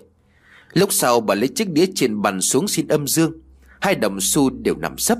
Bà Mo lắc đầu nói: "Tôi đã nói rồi mà, quan trên không cho tôi can dự vào chuyện này. Dù hôm nay bà có van xin cũng vô ích, bởi tôi không thấy, không biết chuyện gì thì không thể giúp được bà." Bà Mai khóc lóc nhào tới chiếc đĩa của bà Mo, dập đầu xuống đất: "Con lại các ngài thần linh thổ địa, các ngài các quan linh thiêng làm ơn cho con một con đường sáng. Gia đình con mấy năm nay liên tiếp xảy ra những chuyện không may, tang nối tang quả thật rất đau thương. Còn đây người trần mắt thịt không hiểu chuyện, cho nên mong các quan thương tình cứu đỗi gia đình chúng con. Con tạ đầu cúi xin các ngài linh ứng. Từ nay tới cuối đời con xin ăn chay niệm Phật, hành thiện tích đức." Bà Mai khóc rất nhiều, rất thương tâm, khiến cho bà Mo động lòng. Bà liền thở dài lấy lại chiếc đĩa xin âm dương thêm một lần nữa. Quả nhiên lần này bà nhận được sự đồng ý. Bà liền vui mừng. Quan trên linh ứng cho phép rồi đấy. Bà Mai ngẩng đầu lên nhìn, ánh mắt của bà vui mừng khôn xiết. Bà dập đầu lạy tạ thêm một lần nữa, rồi ngay ngắn ngồi đối diện với bà Mo rồi hỏi: "Vậy con chăm sự nhờ thầy giúp đỡ." Bà Mo lấy một cuốn sách cũ kỹ trên bàn đưa cho bà Mai. "Bà mau xem đi, trong những hình vẽ này bà sợ hình vẽ nào nhất?" Bà Mai đón lấy cuốn sách cũ nát, cẩn thận mà từng trang tựa như sợ rách. Các hình vẽ quái dị liên tiếp được bà Mai lật giả, nhưng dường như nó chỉ khiến cho bà ngạc nhiên chứ không hề sợ hãi. Cuốn sách được mở tích trang cuối, bà Mai cũng không hề biến sắc. Bà Mo liền dò hỏi: "Sao nào, bà không thấy sợ hãi sao?" Bà Mai lắc đầu: "Chúng chỉ là hình vẽ thôi, tôi không thấy sợ." Bà Mo liền gật đầu: "Vậy thì chuyện nhà bà có vẻ là không phải lỗi của bà. Cũng có thể tâm của bà thiện, cho nên quan trên mới mở lời cho tôi giúp đỡ." Bà Mo lấy lại cuốn sách úp ngực xuống, lấy trên ngăn kéo bàn ra một tờ giấy đưa cho bà Mai. Bà Mai chợt hốt hoảng: Đây là cái gì ạ? Bà Mo chồng mày nhìn vào tờ giấy rồi hỏi: "Bà sợ cái này sao?" Bà Mai theo quán tính lại gật đầu. Bà Mo thở dài: "Đúng là khó lường. Tuy nhiên nếu mà bà sợ cái này thì nghĩa là gia đình của bà đang có người muốn hại." "Ai à? Là ai muốn hại chúng tôi chứ?" Bà Mò đưa tờ giấy lên trước mặt nhìn kỹ rồi đáp: "Là quỷ đó, không phải vong hồn đâu. Ác quỷ không lộ tướng." Bà Mai càng cảm thấy lo lắng. "Vậy có cách nào để hóa giải không ạ?" Bà Mò lên thêm một nén hương khác. Bà lầm nhầm khấn vái một hồi rồi đáp: "E rằng có họa trong những ngày sắp tới. Nếu đúng như quẻ tôi vừa thấy thì gia đình bà có họa ngày 13. Họa này liên quan đến lửa. Gia đình của bà cẩn thận với lửa đó."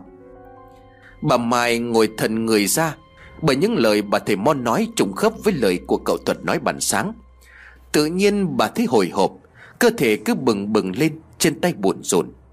Bà Mo vừa lấy chai dầu sức đầu cho bà Mai. "Bà sao vậy? Đây là dự báo thôi. Quan trên cho phép tôi soi cho gia đình của bà, nghĩa là có cách mà tránh. Bà đừng quá lo lắng." Bà Mai cầm lấy tay của bà Mo khẩn thiết: "Mong thầy giúp cho gia đình con, ơn đức này chúng con cả đời không quên." Bà Mo yêu cầu bà Mai về chuẩn bị lễ hương hoa giải nghiệp chướng. Bà Mai mua rất nhiều vàng mã chuẩn bị để cúng giải nghiệp. Ông Mai cũng không phản đối nhưng cũng không mấy vui vẻ. Lễ giải nghiệp xong, thầy Mò đưa cho gia đình bà Mai mỗi người một lá bùa bình an. Thầy nói mọi người phải luôn mang lá bùa ở trên người. Sau ngày 13, hãy bỏ lá bùa vào trong một gói giấy có 3 đồng tiền, một cây kim ném ra ngã ba đường để tránh được tai họa. Bà Mai nhận lấy lá bùa cảm ơn thầy rối rít. Ông Mai lần này ngoan ngoãn đeo lá bùa, nhưng mà cậu Tân nhất định lại không chịu cầm. Bà Mai khóc lóc van xin con trai, nhưng cậu liền nói: "Muốn con cầm cái thứ này theo người, trừ khi còn chết." Bà Mai giận con trai lắm, cho nên lén khâu lá bùa vào trong áo khoác của Tân và không nói cho cậu biết. Ngày 11 qua đi, gia đình của bà Mai hồi hộp đếm từng giờ. Ngày 12 cũng chậm rãi qua đi. Bà Mai vì chuyện này mà gầy rộc cả người. Tân thì vẫn luẩn quẩn cả ngày ở trong nhà và không chịu ra ngoài. Ngày 13 qua, gia đình của bà Mai thở phào nhẹ nhõm. Hai vợ chồng bà Mai làm theo lời dặn của thầy Mo, gói bùa cẩn thận trong 3 đồng tiền, kèm theo một cây kim ném ra ngã ba đường. Mọi chuyện dường như suôn sẻ. Bà Mai thắp hương cầu khấn gia tiên phù hộ độ trì cho gia đình tai quan nạn khỏi. Ngôi nhà bỗng dưng trở nên lạnh lẽo đến lạ. Bà linh tính chuyện chẳng lành, cho nên gọi chồng và nói chuyện. Bà ngó xuống bếp, ra ngõ nhìn ngó cũng không thấy chồng đâu. Bà liền lầm bầm: "Ông ấy vừa ở đây mà đã đi đâu rồi chứ?" Bà đứng một lúc chờ ông ở ngoài cổng rồi mới vào nhà. Cánh cổng nhà bà hôm nay sao lại khó đóng đến lạ. Bà phải dùng hết sức mới kéo được cánh cổng lại. Trong đầu của bà bỗng nhiên nghe thấy tiếng nói của Thủy gọi thầm. Bà quay lại phía sau chỉ thấy một làn gió lạnh thổi thẳng vào mặt. Người của bà run rẩy, bà vội quay vào trong nhà. Thật ngạc nhiên là ông Mai đã ở nhà từ khi nào. Bà liền ngạc nhiên: "Ông vào trong nhà khi nào mà tôi không biết?" Ông ngạc nhiên đáp: "Tôi có đi đâu đâu mà bà không có thấy." "Ồ hay, thế mà tôi lại tưởng là ông ra ngoài, cho nên đứng ngõ ngóng ông nãy giờ. Mà ông có thấy hôm nay nhà mình có gì lạ không? Có cái gì đâu mà bà cứ thần hồn nát thần tính như thế. Ông Mai nói rồi đứng dậy khoác thêm áo lên người toan đi đâu đó. Bà Mai vội vàng hỏi: Ông, đêm hôm rồi ông định đi đâu? Tôi đi trực. Ông Mai nói xong xách xe đạp đi ra khỏi nhà. Chiếc xe vừa tới ngõ thì tuột xích. Ông lẩm bẩm trong miệng như thể đang chửi thề. Bà Mai chợt nổi da gà khi nhớ đến hình ảnh của Thủy và chiếc xe đạp khi xưa. Bà chạy ra kéo tay của chồng rồi nói: Hay là ông ở nhà đi, hôm nay tôi cứ thấy nhà nó lạnh lẽo thế nào ấy. Trời lạnh thì làm sao mà bà thấy nóng được. Ông nói rồi đứng dậy cười xòa vi vả: Thôi bà vào khóa cửa đi ngủ đi, tôi đi trực rồi trưa mai tôi về. Ông bước tới cầu ao, cố với xuống để rửa tay cho sạch. Chẳng hiểu sao người của ông lại nặng trĩu. Hai vai của ông như có ai đó kéo mạnh rồi đẩy ông về phía trước. Ông luống cuống bám lấy cọc tre đóng nơi gốc ao rồi cố gắng giữ thăng bằng. Bà Mai vội tới kéo giúp ông một tay: Ông cẩn thận chứ, dưới ao toàn cọc tre thôi đó. Bà cứ bỏ tay ra đi, tôi làm sao mà ngã xuống được. Bà Mai vẫn không chịu buông tay. Ông Mai lại cười: Gớm nữa, bà cứ làm như tôi là đứa trẻ không bằng đó. Cọc là tôi đóng, có ngã xuống ao thì tôi cũng tự mình lên được, chứ không làm mình bị thương đâu. Ông Mai lấy lại thăng bằng, đứng thẳng người lên. Bàn tay của ông bỗng dừng hơi dính. Ông ngỡ là tay của mình vẫn dính dầu nhớt ở xích xe bàn nãy, cho nên cúi xuống ao rửa thêm một lần nữa. Tự nhiên một mùi máu tanh nồng sộc lên mũi, khiến cho ông khó chịu hắt hơi. Ông đưa tay lên mũi: Sao tự nhiên cái mùi máu tanh thế chứ? Không lẽ mũi tôi có vấn đề sao? Mặt nước ao lấp lánh hắt ánh sáng lờ mờ khuôn mặt của ông Mai. Bà Mai trợn tròn mắt ngạc nhiên: Máu ở đâu mà nhiều thế này? Ông Mai bấy giờ giật mình đưa tay lên. Ông hoang mang không kém vào: Trời ơi, có chuyện gì thế này? Sao tay tôi lại dính máu? Bà Mai cũng vội vàng lao tới cầm tay của ông Mai: Máu nhiều quá ông ơi, chuyện gì vậy? Sao lại như thế này? Ông Mai vội vàng đưa bàn tay xuống ao rửa lại, nhưng dường như nước ao nhà ông ngày hôm nay rất kỳ lạ. Bà Mai nhìn theo chồng rồi ngất lịm khi thấy cái xác đang nổi lềnh bềnh trên mặt nước. Bà làm sao mà hét toáng lên thế hả? Tiếng của ông Mai gọi khiến cho bà giật mình tỉnh lại. Bà ú ớ: Chết người, cô người chết rồi ông ơi. Đúng thật là chết, ai chết? Bà Mai nhìn lại căn phòng của mình rồi lại đưa tay lên ngực vỗ dồn dập: Ôi giời ơi, ác mộng. Tôi vừa thấy ác mộng ông ạ. Cô người chết ở dưới ao nhà mình, tay ông còn dính đầy máu. Cả cái ao nhà mình nó toàn là máu thôi. Bà toàn suy nghĩ vớ vẩn, sau này là mộng linh tinh. Bà Mai nằm xuống giường lại giật mình bật dậy. Ông Mai thắc mắc: Bà lại làm sao nữa đây? Thằng Tân, tôi đi xem nó ngủ chưa. Bà Mai lật đật đốt cây đèn dầu đi sang phòng của Tân. Lạ thay, căn phòng không có người. Bà liền chau mày: Đêm hôm thằng Tân nó đi đâu thế chứ? Bà vừa quay ra thì đụng trúng Tân vào phòng. Bà luống cuống đánh rơi cả đèn dầu. Dầu loang ra nhanh chóng bùng lên. Bà Mai hốt hoảng rồi nói: Cháy rồi, nước đâu? Ông Mai chạy vào kéo vợ ra rồi quát: Ai lại dập lửa dầu bằng nước? Bà định thiêu cả cái ngôi nhà này sao? Dầu loang ra hết dầu thì nó sẽ tự tắt. Bà đừng có mà cuống lên như vậy. Công may là dầu trong đèn không còn nhiều, cho nên ngọn lửa nhanh chóng tắt lịm. Bà Mai nhìn khuôn mặt thất thần của con trai thì thở dài: Con đi đâu thế? Đêm hôm sao con không có chịu ngủ mà đi ra ngoài? Tân không đáp lời của mẹ mà đi thẳng về giường ngủ. Bà Mai toàn trách con vài câu thì bị ông chồng trách: Bà mới là cái người cần nói ấy. Cái thằng Tân nó dậy nó đi vệ sinh chứ nó cứ đi đâu mà phải hỏi. Còn bà sao không có chịu đi ngủ mà cứ đi lung tung thế chứ? Xém chút nữa thì cháy cả cái nhà rồi đấy. Hai mắt của Tân bỗng dưng sáng rực lên một cách bất thường. Hai ông bà Mai không để ý mà trở về phòng ngủ.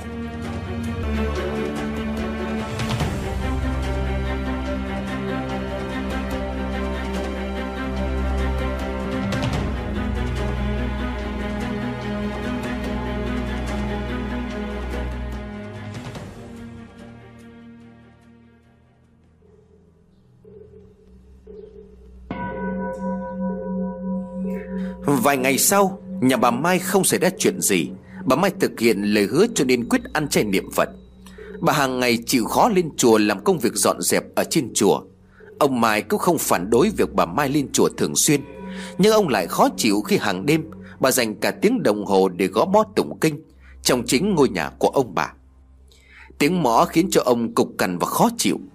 Bà Mai liền giải thích: Tôi đã xin với các ngài, nếu mà gia đình mình tai qua nạn khỏi thì sẽ dành cả cuộc đời còn lại để tích đức, ăn chay niệm Phật, lời hứa thì phải thực hiện. Tân lắc đầu nói: Mẹ có thể chỉ tụng kinh gõ mõ ở trên chùa được không ạ? Ở nhà mà mẹ cũng gõ như vậy thì con khó chịu lắm. Bà Mai dĩ nhiên là biết chồng và con không thoải mái, nhưng mà chính sư thầy trên chùa khuyên bà làm vậy. Thầy nói là nghiệp gia đình của bà quá nặng, cho nên mong rằng kinh sám hối sẽ giúp ích tiêu tan nghiệp chướng mà gia đình của bà đang phải gánh chịu. Ngoài cách này ra thì bà không biết mình phải làm gì, bởi cái nghiệp này đang bám lấy. Bà cũng muốn tìm hiểu nghiệp của gia đình mình từ đâu mà có, bởi xưa nay gia đình của bà chưa ăn ở ác với ai. Lúc nghe lời thầy nói nghiệp nặng, bà cũng bàng hoàng lắm. Bà thà tin là có tâm hướng thiện và chịu khó đọc kinh sám hối, mong rằng nghiệp chướng ấy sẽ sớm có ngày tiêu tan.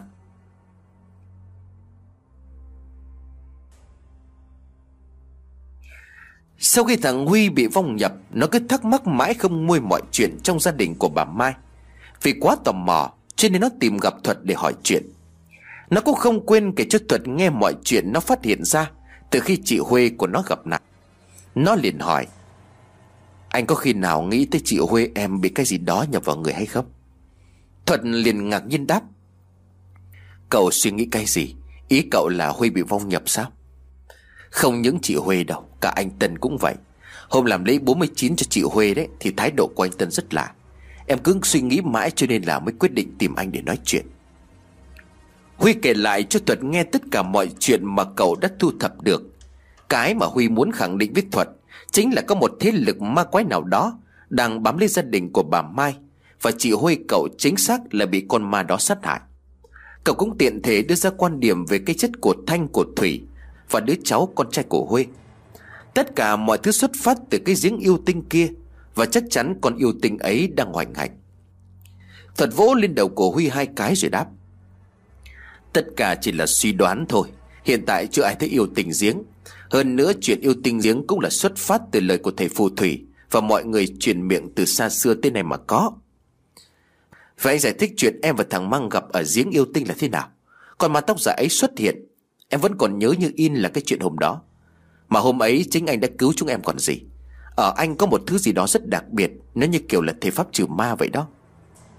Thuật liền cười rồi đáp: Anh đâu phải là thầy pháp trừ ma gì, nhưng mà có chuyện lạ mà bản thân anh tới giờ cũng chỉ có lời giải đáp. Anh tin em đi, ngoài anh ra thì em không biết nói chuyện này với ai cả. Nhà bác Mai chính là bị yêu tinh giếng ám theo. Anh xem trong vài năm nhà bà ấy mất bao nhiêu người chứ, mà tất thảy những cái chết đó đều rất kỳ lạ. Thuận khuyên Huy không nên tìm hiểu mấy cái chuyện ma quỷ, bởi lẽ cậu không muốn Huy và mọi người hoang mang. Tuy nhiên thẳm sâu trong tâm cậu lại bị chính những chuyện ấy khiến cho không thể nào mà an tâm.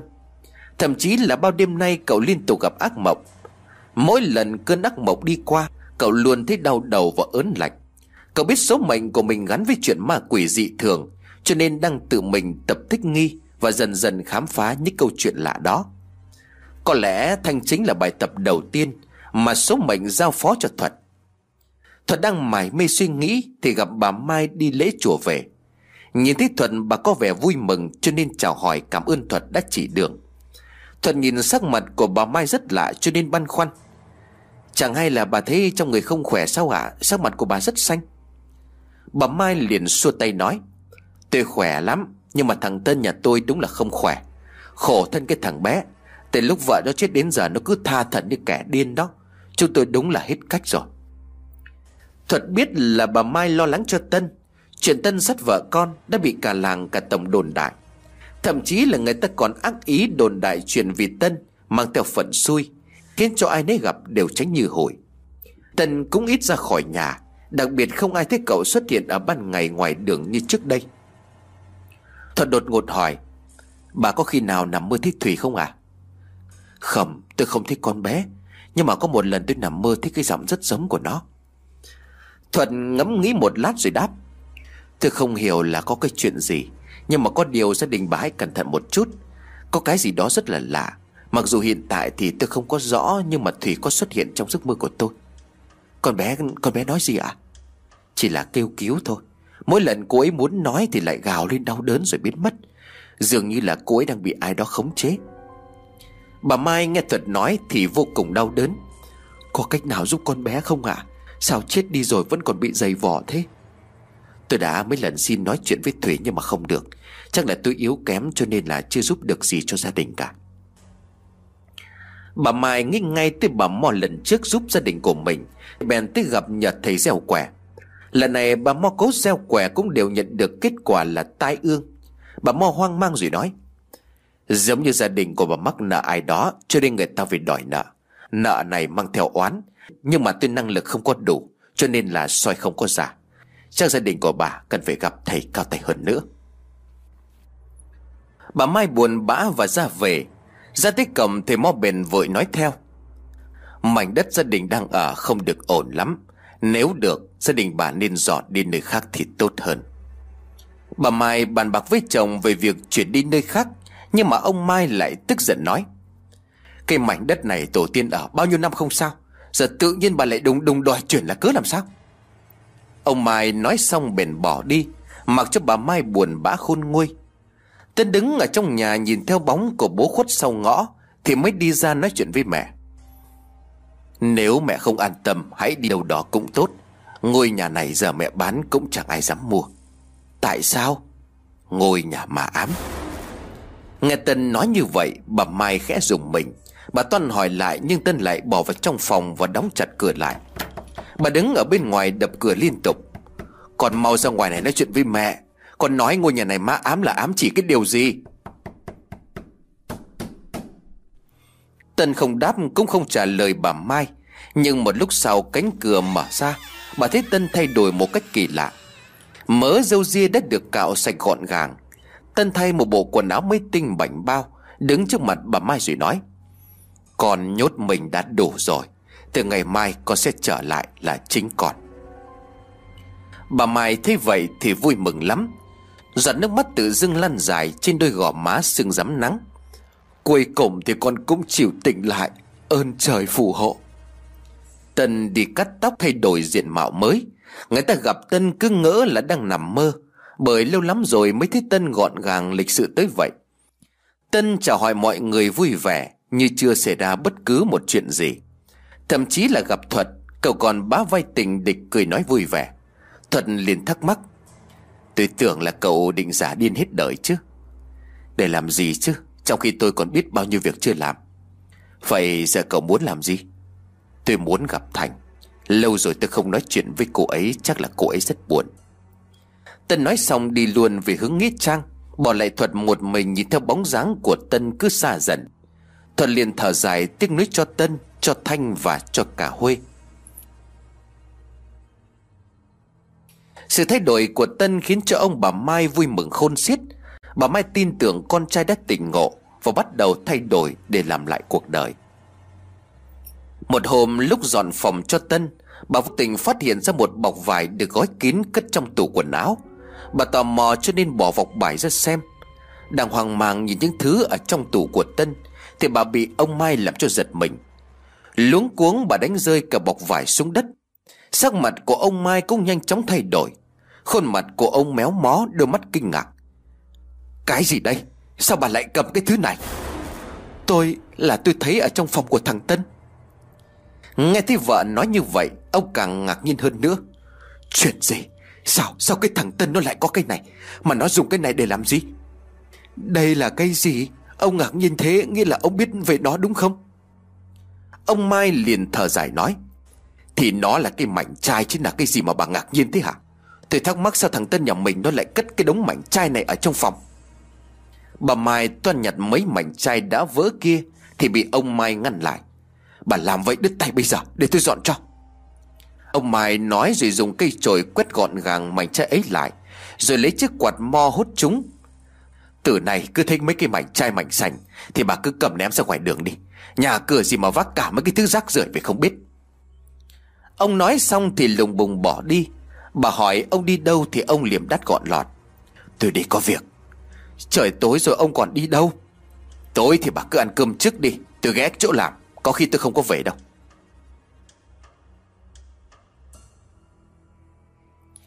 Ngày hôm sau bà Mai nấu cơm đợi chồng con về, nhưng cả hai đều mất mặt không thấy đâu cả. Bà liền chẹp miệng: hai cái bố con nhà này đến là lạ, sao đến bữa mà không có biết đường về chứ. Bà đợi lâu không thấy ai về cho nên ăn cơm trước. Đáng tiếc tới tối bà cũng không thấy ai về nhà. Linh tính là có chuyện chẳng lành, bà mới đi lên thẳng công an để tìm chồng. Đồng nghiệp của ông Mai ngạc nhiên: chú Mai không có đi làm, từ hôm qua tới giờ chúng cháu không thấy chú. Mấy anh em cháu đang bàn với nhau là tối ghé qua nhà cô chú để hỏi thăm. Bà Mai liền sững người: ông nhà tôi nói là đi làm từ tối qua bây giờ không về, ông ấy đi đâu chứ à?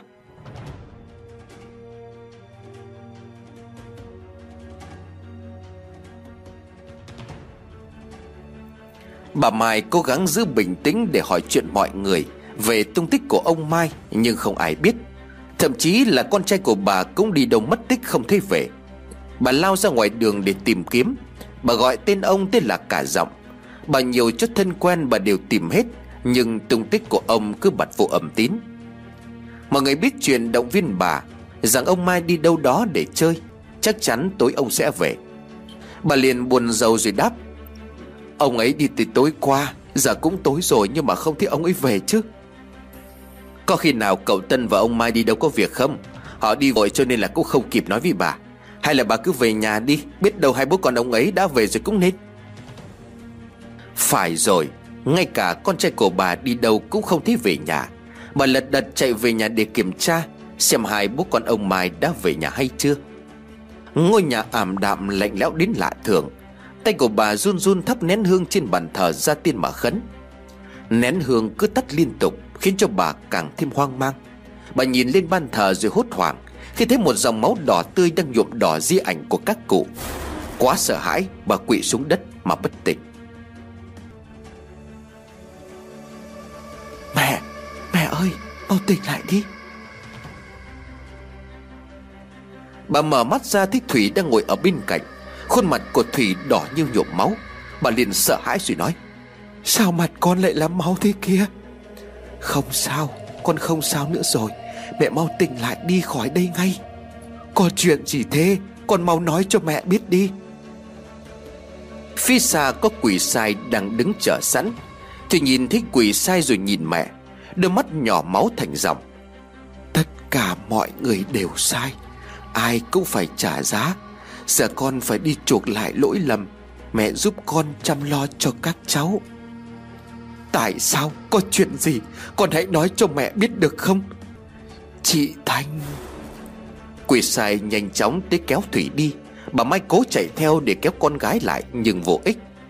Tiếng quỷ sai vang lên như sấm: cô dám tiết lộ thiên cơ, kiếp kiếp bị đày dưới 9 tầng địa ngục.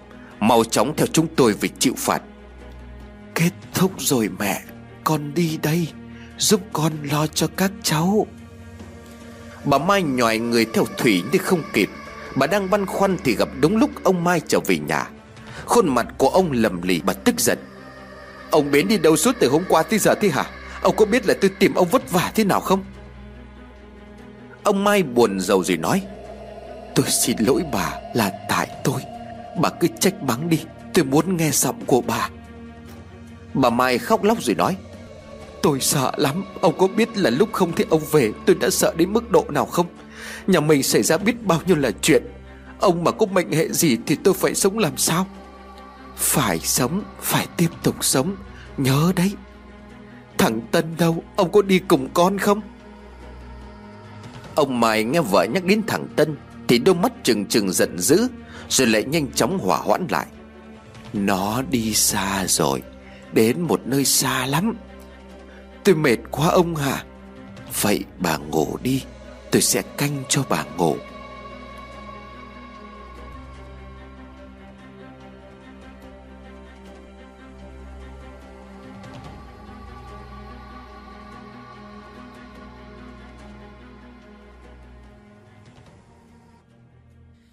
Lúc tỉnh lại, bà thấy mình đang nằm trên trạm xá. Hai dòng nước mắt của bà tuôn rơi. Trước khi nào bà thấy đau lòng đến mức như vậy. mặc dù bà không hiểu nỗi cơn đau ấy bắt nguồn từ đâu. Bà không sao chứ? Bà Mai ngỡ ngàng khi thấy Thuật xuất hiện ở đâu đó. Bà lắc đầu. Tôi không sao, có ai thấy ông nhà tôi đâu không? Lúc nãy ông ấy còn nói là canh cho tôi ngủ mà. Bà mau khỏe lại đi, ông Mai chắc cũng sẽ sớm về nhà thôi. Thuận động viên bà Mai trấn tĩnh lại tinh thần, nhưng trong lòng của cậu lại rối như tơ vò, bởi cậu đã nhìn thấy thảm cảnh của ông Mai và cả cậu Tân gặp họa sát thân. Tuy mọi chuyện chỉ là những hình ảnh không có liền mạch, nhưng sự xuất hiện của Thủy đã khiến cho cậu tin chắc hơn vào những suy nghĩ của mình. Cậu còn nhớ chiều hôm trước khi gặp Tân tại phần mộ của Thanh, Tân đã khóc lóc cầu xin Thanh tha thứ. Bà Mai liền chau mày. Ông ấy đi đâu mà sớm về chứ? Mới ban nãy tôi còn thấy ông ấy cơ mà. Giờ ông ấy lại đi đâu thế? Mọi người ơi, bà Mai tỉnh lại chưa? Tìm thấy cậu Tân rồi đó. Bà Mai nghe được tin tìm thấy Tân thì tim như muốn nổ tung. Bà liền lắp bắp. Thằng Tân nó sao rồi? Người báo tin liền thở hổn hển. Cậu ấy treo cổ ở trong vườn trên cây khế.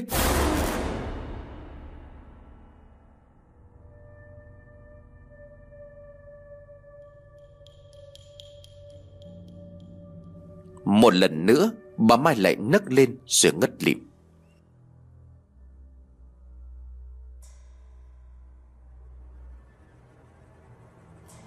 Có lẽ không ai nghe tin con trai của mình treo cổ tự tử mà lại bình tĩnh nổi. Tất thảy mọi người ái ngại nhìn về phía của bà Mai. Khổ quá, sao gia đình của bà Mai lại tang thương thế chứ? Cái tin Tân treo cổ trên cây khế nhanh chóng lan đi. Mọi người mới nghe tin ông Mai biến mất nhưng chưa rõ tung tích. Thế này lại nghe tin là Tân treo cổ tự tử cho nên đều bàng hoàng. Bà Mai cứ tỉnh dậy một lát rồi lại ngất lịm đi. Mọi chuyện hậu sự của Tân do hàng xóm và họ hàng lo toan giúp. Ông Mai thì vẫn bặt vô âm tín, không rõ tung tích ở nơi nào.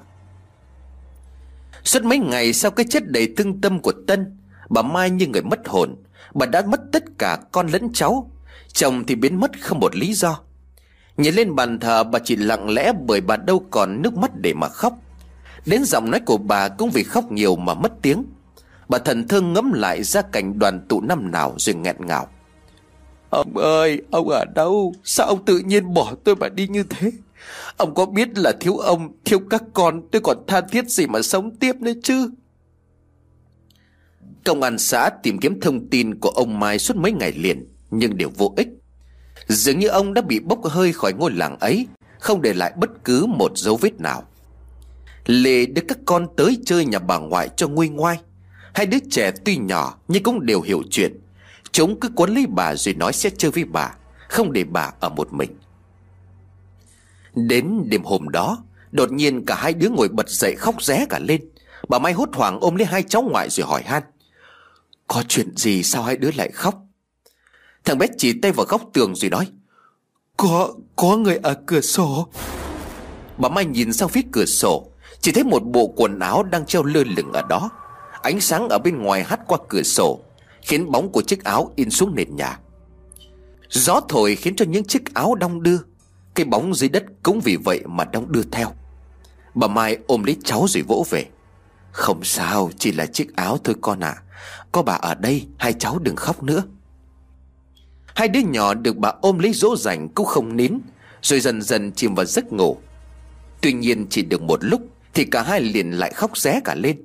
Lần này tụi nhỏ không chỉ vào cửa sổ nữa mà nhìn thẳng xuống chân giường rồi nói. Bà ơi, có người ở cuối giường.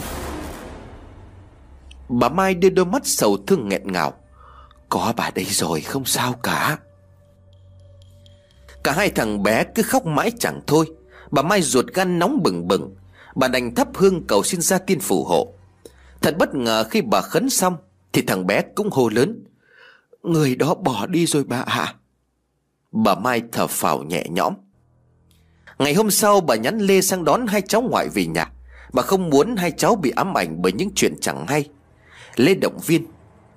Con muốn để cho các cháu chơi với mẹ ít ngày cho mẹ đỡ buồn.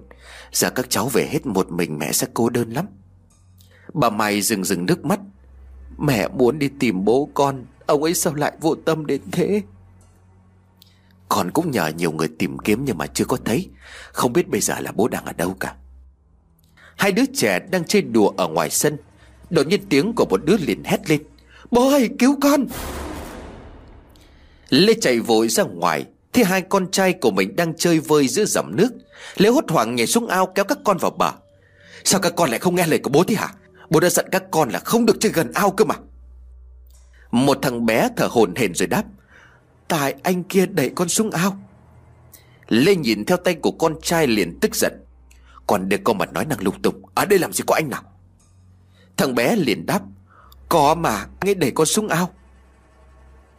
Bà Mai chợt nhớ tới chuyện đứa bé con của Huê cho nên nhắc khéo Lê: "Con đưa cháu về đi, mẹ có chuyện cần làm bây giờ."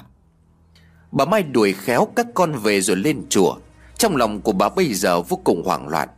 Sư thầy nói chuyện với bà thật thà kể lại câu chuyện giãi bày cùng với thầy. Thầy nghe xong chắp tay lại rồi nói: "A-di-đà Phật, Đức Phật từ bi cứu khổ cứu nạn, mong người chiếu cố cứu rỗi cho thí chủ tai qua nạn khỏi. Bấy nhiêu người chết đã là quá đủ rồi, oan có đầu nợ có chủ, xin đừng làm tổn thương đến người vô tội." Bà Mai nghe sư thầy nói xong thì bèn hỏi: "Dạ thưa thầy, thầy làm ơn cho con hỏi, có phải thầy biết chuyện gia đình con phải không ạ?" Thầy nhìn bà Mai ái ngại: "Gia đình của bà mang nghiệp chướng, cái này trả ba đời không có hết nghiệp. Tuy nhiên gia đình của bà đã tuyệt tôn thì coi như là chấm dứt, chỉ e là oan hồn oán giận, quyết chẳng buông tay." Bà Mai liền sửng sốt nói: "Vậy là ai ạ? Rốt cuộc là ai đã oán hận? Gia đình con trước nay luôn làm thiện không bạc ác với ai, tại sao gia đình con lại mang nghiệp chướng?" Bà thầy liền đáp: "Thiên cơ bất khả lộ, nhưng Đức Phật lại từ bi, cho nên bà yên tâm. Bản tính của bà lương thiện, cho nên sẽ tránh được tai kiếp." Bà Mai nhờ thầy bấm giúp trong một quẻ để tìm ông Mai. Thầy thương tình giúp đỡ cho nên mới giật chuông để thỉnh Phật. Quẻ cho hay cần tìm người con dâu để giải oán. Bà Mai nghe thầy nhắc tới oán nghiệp mà ngạc nhiên. Bởi lẽ với Thanh, gia đình của bà luôn yêu thương chân thành. Tại sao Thanh lại mang oán nghiệp? Tại sao mọi chuyện trong nhà lại do Thanh mà ra? Không biết chuyện thì không đau lòng, biết chuyện lơ lửng không rõ đầu cuối lại khiến cho bà thêm hoang mang và đau đớn. Bà đi thẳng tới nhà của ông Tươi để xin phép thắp cho Thanh một nén hương. Có làn khói mờ, bà bất chợt nhận ra khuôn mặt của Thanh buồn đến thê lương. Bà liền thốt lớn: "Con ơi, con và gia đình mẹ có khúc mắc thế nào? Tại sao mọi chuyện lại ra nông nỗi này chứ?" Tấm di ảnh của Thanh bất chợt nhỏ lệ. Ông Tươi nhìn thấy di ảnh của con gái đổ lệ mà hốt hoảng: "Không, sao ảnh của nó lại biết khóc chứ?" Bà Mai ngẩng đầu nhìn lại tấm ảnh của Thanh. Bà khuỵu xuống đất mà khóc ngất: "Rốt cuộc là đã xảy ra cái chuyện gì? Thanh, mẹ yêu con, coi con như là con gái. Mẹ chưa khi nào nói hay là làm bất cứ việc gì khiến con đau lòng cả. Con trả lời mẹ đi, mẹ đã làm sai điều gì chứ?" Ông bà Tươi khó khăn lắm mới trấn an được bà Mai. Họ biết là gia đình bà Mai vừa trải qua nhiều đau đớn. Tân đã chọn cái chết đầy đau đớn. Ông Mai tới giờ không có thông tin gì cho nên thương cảm: "Bà bình tĩnh lại đi, mọi chuyện rồi sẽ qua thôi. Tôi tin là ở hiền sẽ gặp lành, ông Mai sẽ nhanh chóng về với bà thôi." Nén hương của bà Mai thắp cho Thành bỗng dừng bốc cháy. Ông Tươi hốt hoảng: "Sao thế này? Bát hương mới bốc cháy chưa lâu sao tự nhiên lại cháy?" Hai ông bà Tươi vội vã dập lửa. Bà Mai nhìn ngọn lửa đỏ đang giận dữ kia mà bật khóc. Hình ảnh ấy giống hệt trong giấc mơ mà bà từng thấy. Bà lảo đảo đứng dậy bước đi. Trong đầu của bà bỗng dưng hiện lên hình ảnh của Thanh đang căm giận. Bên cạnh Thanh còn có một đứa bé trai có một đôi mắt đỏ ngầu màu máu. Bước chân vô thức đưa bà tới giếng của yêu tinh. Bà cứ như vậy bước đến bên giếng, mắt của bà cũng đã nhòe đi. Bà muốn gieo mình xuống giếng. Bà muốn gặp Thanh để nói chuyện cho rõ ngọn ngành.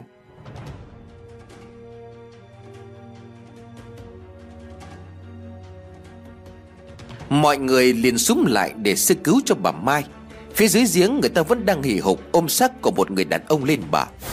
Bà Mai tỉnh dậy nhìn thấy chồng nấc lên rồi ngất lịm. Những người vây quanh ai cũng ái ngại và đau xót cho gia đình bà Mai. Công an nhanh chóng có mặt để điều tra. nhưng tất thảy chẳng có kết luận gì đặc biệt. Cái chết của ông Mai cũng được mọi người đánh giá giống hệt cái chết của Thanh năm nào.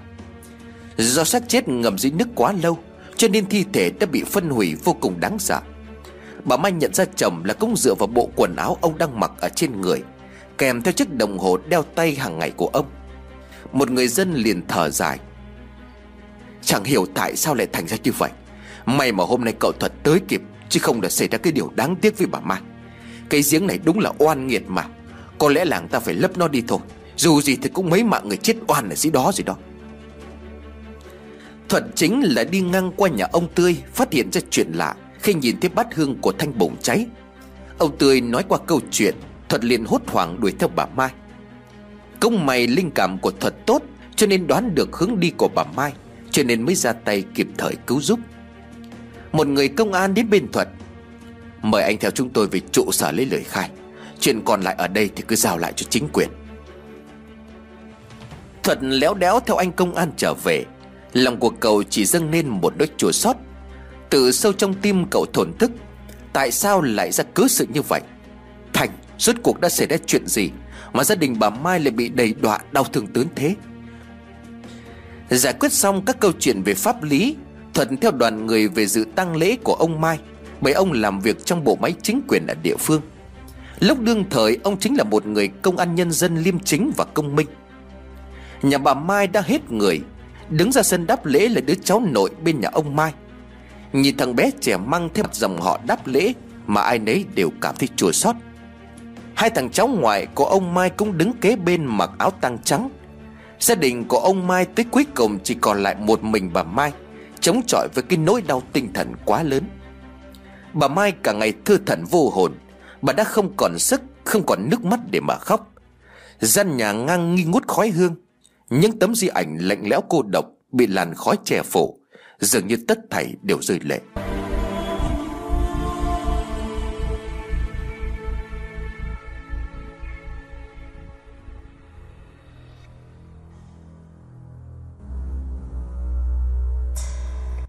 Thuật là một người phát hiện ra cái sự lạ ấy. Cậu đứng chằm chằm nhìn vào bàn thờ lớn ở trong gia đình bà Mai, sống lưng bỗng lạnh tê run người. Cậu quay ngoắt lại phía sau để hỏi lớn: là ai? Ai vừa mới ghé thăm? Mau ra đây đi, tại sao tới rồi còn trốn chứ? Mọi người nghe Thuật hỏi thì bèn ngạc nhiên, bởi lẽ trong nhà bấy giờ chỉ còn một mình Thuật. Không ai biết cậu đang nhắc tới ai. Phải người hiếu kỳ đứng bên hiên cửa gần với Thuật theo dõi. Thuật hít một hơi thật dài rồi nói tiếp: oan có đầu nợ có chủ, nếu mà vong hồn có gì tiếc nuối thì xin hãy mở lời. Thuật nhìn thấy đứa bé nhanh chóng lướt tới bên mình, khuôn mặt của nó trắng bóc, hai mắt đỏ rực để oán hận. Thuật nghiêm giọng nói: tại sao vong lại mang oán khí? Đứa bé nhìn chằm chằm vào Thuật: chuyện không liên quan đến bác, tại sao mẹ cứ đeo bám làm cho mẹ tôi phải phiền lắm? Thuật ngạc nhiên: mẹ vong là ai? Tại sao lại vì tôi mà phiền lắm? Tôi là con của mẹ Thanh. Hai mẹ con tôi vì gia đình này mà chết oan ức và đau đớn. Thuật lầm bẩm: phải có nghĩa là tôi đoán đúng. Thành đã có thai trước khi xảy ra tai nạn đó. Không có tai nạn nào hết. Chính là mẹ tôi bị người ta giết hại. Cái gia đình này toàn ác quỷ, tôi sẽ không tha cho họ. Đứa bé gằn lên từng tiếng. Dường như là nỗi uất hận ở trong lòng nó càng lúc càng dâng trào. Thuật lập tức hạ giọng: được rồi, bác biết cháu thương mẹ cho nên đang rất tức giận. Bác có thể hiểu được nỗi đau trong lòng của cháu. Vậy cháu hãy cho bác làm bạn với cháu.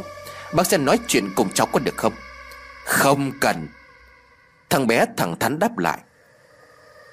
Mọi người thấy Thuật độc thoại thì liền ngạc nhiên. Riêng bà Mai dường như là lờ mờ hiểu rất được sự việc. Bà liền chạy đến bên Thuật: cậu Thuật, có phải cháu nội tôi về nhà đúng không? Nó đâu, nó ở đâu rồi? Thằng bé chỉ đáp: tôi chỉ cần có mẹ thôi, không cần những người độc ác này. Thuật liền lên tiếng: vậy mẹ Thanh đâu? Cháu có thể cho bác gặp mẹ được không? Thằng bé liền òa lên nức nở: mất rồi, mẹ đi mất rồi. Thuật liền dỗ dành: được rồi, cháu cứ bình tĩnh đi, mẹ Thanh sẽ không bỏ lại cháu đâu. Là tại ông ta, chính ông ta hại chết mẹ. Cũng chính ông ta suýt nữa làm cho mẹ hồn tiêu phách tán. Đứa bé chỉ thẳng tay vào di ảnh của ông Mai. Thuật sừng sốt mà thốt lên: Ông Mai sao? Tại sao lại là ông Mai? Phải, ông ta là ác quỷ. Ông ta là một kẻ giết người. Tôi căm thù ông ta. Tôi phải bắt ông ta xuống 9 tầng địa ngục. Ông ta phải cho vào vạc dầu sôi, bị băm vằm thành ngàn mảnh, mãi mãi không thể siêu sinh. Thằng bé căm hận cho nên xả một hồi những oán hận ở trong lòng. Đầu của Thuật lúc bấy giờ bắt đầu choáng váng. Bà Mai lay tay Thuật rồi hỏi: Chuyện gì vậy? Cậu có thể cho tôi nói chuyện với cháu tôi được không? Ông Mai nhà tôi đâu? Cậu có thấy ông ấy không? Thuận quay lại nhìn bà Mai thì thoát cái thằng bé đã biến mất. Cậu liền thở dài: Tôi không thấy, chỉ có đứa bé con của Thanh mà thôi. Bà Mai nghe vậy thì sốc: Cậu nói cái gì? Con của cái Thanh là sao? Ý cậu là con bé Thanh đã có thai trước khi chết? Thuật liền gật đầu. Bà Mai ngã sụp xuống đất. Ôi trời ơi, tại sao lại đẩy đọa gia đình tôi đau đớn vậy chứ? Con xin ông hãy trả lời con đi. Thuật lập tức chạy nhanh ra khỏi nhà. Linh tính mách bảo rằng cậu biết đứa bé sẽ quay trở lại giếng yêu tinh. Thằng Huy thấy Thuật rời đi thì cũng vội vã chạy theo. Thuật ngăn thằng Huy lại: Cậu nên quay lại nhà bà Mai thì hơn. Bên ấy đang cần mọi người giúp đỡ. Em muốn đi cùng anh. Em có chuyện cần hỏi thằng bé ấy. Em muốn biết chuyện về chị Huê nhà em. Trong đầu của Thuật cũng bắt đầu mường tượng tới những chuyện ấy, nhưng lại không dám chắc. Cậu liền lắc đầu: Về nhà đi. Thằng bé đang oán hận, chỉ e là nó sẽ gây bất lợi cho mọi người. Hơn nữa cái gì đã qua thì cho nó qua đi, đừng để trong lòng nhiều không tốt. Em nghe lời của anh, về nhà đi. Chuyện này anh sẽ giải quyết. Em có đến cũng không giúp được gì đâu. Em muốn giống được như anh, có thể nói chuyện được với vong hồn. Anh dạy em nhé. Vạn sự tùy duyên, có nhiều cái mình muốn cũng không có được đâu. Vậy nên chuyện quan trọng của em là hãy sống cho thật tốt. Những thứ khác ông trời tự sắp đặt. Thằng Huy liền gật đầu: Vâng, tùy ý trời. Tuy nhiên em rất ngưỡng mộ anh. Em về trước, anh đi một mình cẩn thận. Thuận liền vội vã một mình đến giếng yêu tinh. Nơi đó thằng bé đang ngồi khóc thút thít. Thuận lại gần: Cháu bé, bác có thể nói chuyện với cháu được không? Thằng bé liền đáp lại: Sao bác còn tới đây? Bác muốn tìm cháu và mẹ Thanh. Nghe nhắc đến mẹ Thanh thì thằng bé lại òa lên khóc nức nở. Thuận liền dỗ dành: Nín đi, mẹ Thanh sẽ không vui nếu mà cháu khóc lóc đau lòng vậy đâu. Thằng bé liền tròn xoe đôi mắt. Ánh mắt của nó không còn đỏ rực để căm hận như ban nãy. Thuận lại gần chiếc giếng nước rồi ngồi xuống. Thằng bé liền hỏi: Tại sao bác lại giúp bọn họ? Bác có biết chính bởi vì bác mà mẹ cháu mới bị chết oan ức và đau đớn không? Nếu không phải mẹ Thanh xin tôi thì chắc bác sẽ không còn cơ hội ngồi đây để nói chuyện. Tôi đã dìm bác dưới cái giếng này trong ngày bác cứu mấy cái đám thanh niên đời bắt ma ngày xưa. Thuật liền ngạc nhiên: Tại sao lại vì bác? Là bác muốn giúp mẹ Thanh. Bác muốn biết chuyện gì đã xảy ra với mẹ cháu. Bác chưa khi nào tin mẹ Thanh lại nghĩ quẩn mà tự tử cả. Thằng bé liền gạt tay: Phải, sao mẹ phải tự tử chứ? Hôm đó mẹ còn muốn báo tin cho bà ngoại biết là mẹ đã có bầu. Đáng tiếc lúc mẹ tới nhà thì bà lại đi vắng. Mẹ toan lên hợp tác xã báo tin cho bố thì ngang đường gặp bác. Bác và mẹ Thanh chỉ chào hỏi nhau có một vài câu thôi. Sau đó xảy ra chuyện gì? Cháu cho bác biết được không? Thằng bé liền cười ở trong nghẹn ngào: Chính bởi vì mẹ Thanh gặp bác bị bố bắt gặp. Bố đã mắng mẹ ngay sau đó rồi bỏ đi. Mẹ Thanh buồn bã đi lang thang cho khuây khỏa thì gặp phải cô Thủy và cô Huê. Thuật ngạc nhiên khi câu chuyện của đứa bé kể tới cả Thủy và Huê. Sao lại có chuyện đó? Vậy giữa họ đã xảy ra chuyện gì? Chính họ đã khiến chồng mẹ suýt chết. Cả hai bọn họ đều là ác nhân. Thằng bé đứng bật dậy, giọng của nó lại đầy căm hận: Cả lũ ấy không đáng là con người. Nó từ từ kể lại câu chuyện đã xảy ra khi ấy. Hóa ra là cả Huy và Thủy đã lăng mạ Thanh. Huy bắt gặp Thanh nói chuyện với Thuật thì liền mách với Thủy. Cả hai quay lại dằn mặt Thanh, bởi vì Thủy căm ghét Thanh từ chuyện của Thuật năm xưa. Bản thân của Huy là vì yêu đơn phương Tân, cho nên hơn ai hết cô muốn hôn nhân của Thanh và Tân tàn vỡ. Trong lúc cãi vã, cả hai hợp sức đánh vào bụng của Thanh, rồi đẩy mạnh khiến cho Thanh ngã đập đầu xuống đất đến đau đớn và ngất lịm. Bọn họ thấy vậy thì sợ hãi tưởng rằng Thanh đã chết, cho nên kéo Thanh vùi xuống bờ mương. Đôi dép của Thanh bị họ ném đi ở gần đó. Thuận liền bàng hoàng: Trời ơi, tại sao họ lại ác độc như vậy chứ? Thanh đúng là em chết oan ức. Nhưng tại sao sau đó Thanh lại tìm được ở dưới giếng? Thằng bé liền nổi giận đùng đùng: Mẹ Thanh lúc ấy chưa chết, mẹ chỉ là đau quá mà ngất lịm đi thôi. Ấy vậy mà có người vì giấu tội cho con gái đã lỡ tâm thả mẹ xuống giếng. Ông ta mới chính là kẻ giết người. Thuận bàng hoàng khi nghe câu chuyện của thằng bé kể lại.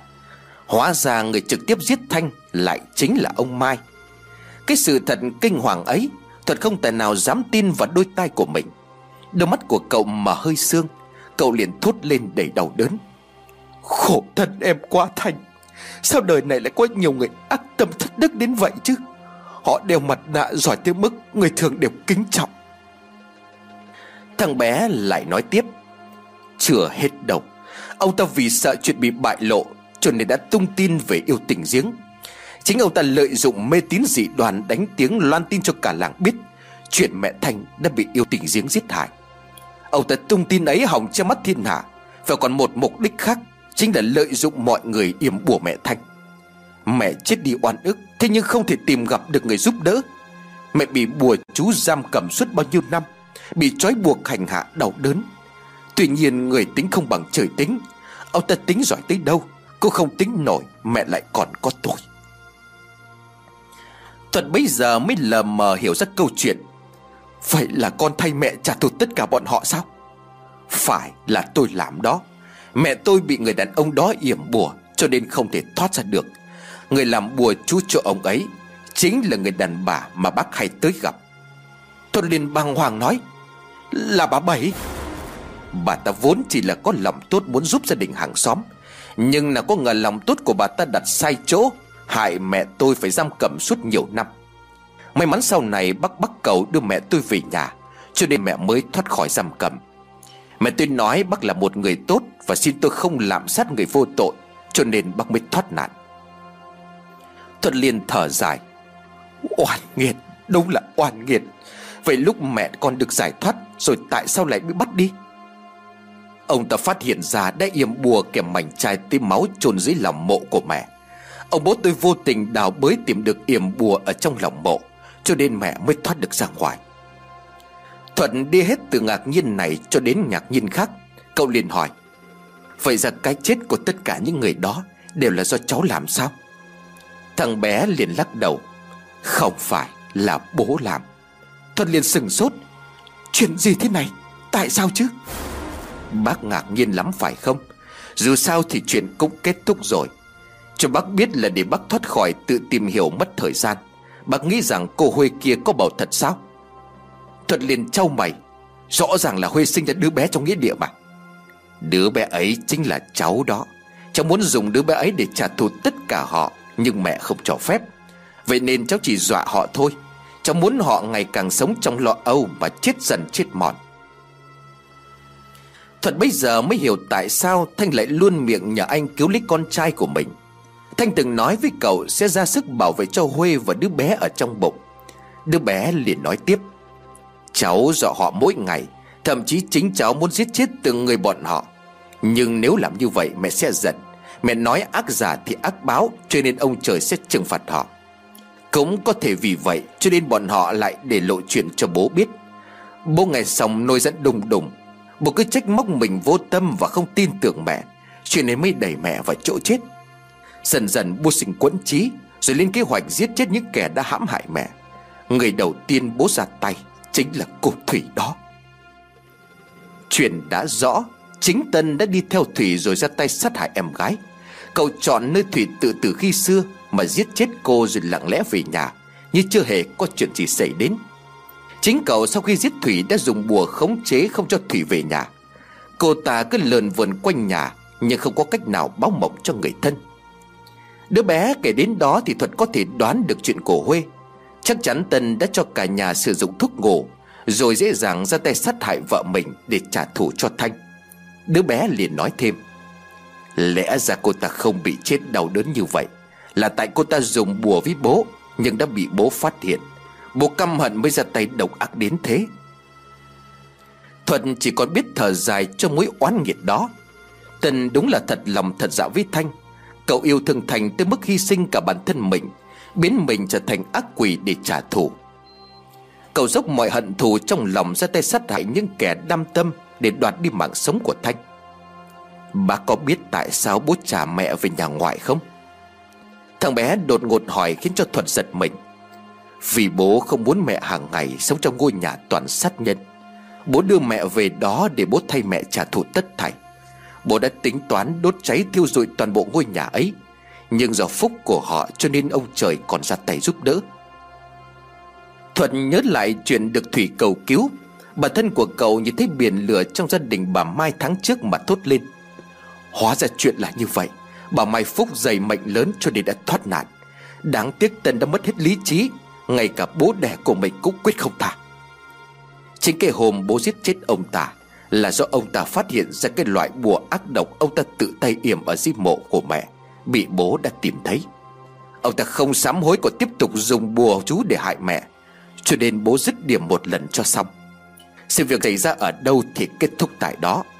Cái giếng này chính là nơi ông ta giết chết mẹ, vậy nên bố đã đưa ông ta tới đây để kết thúc ân oán. Đứa bé liền nói tiếp. Không ai ngăn cản được cơn thịnh nộ của bố. Giết hết tất cả những người đáng chết. Bố đã tự mình kết liễu cuộc đời trên chính mảnh đất ông bà để lại, để chuộc tội với tổ tiên và dòng họ.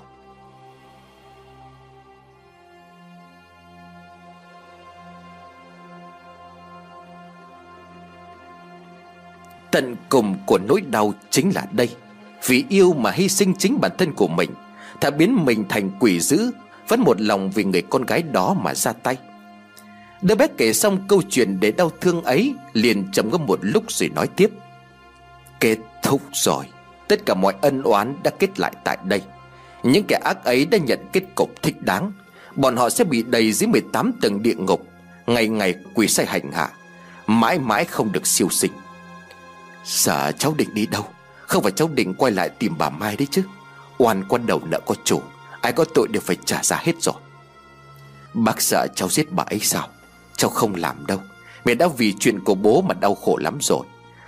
Hôm bà ta tới nhà ngoại gặp mẹ, mẹ đã vì bà ta mà rơi nước mắt, cho nên dẫn đường để cho mọi người tìm thấy ông ta. Chính mẹ đã dẫn đường cho bác tới cứu bọn họ. Bác hiểu mọi chuyện chưa? Mẹ cháu đang ở đâu? Bác muốn gặp mẹ cháu có được không? Mẹ đi rồi. Mẹ không muốn gặp ai nữa. Mẹ nói ân oán đã chấm dứt, cho nên mẹ an lòng mà ra đi.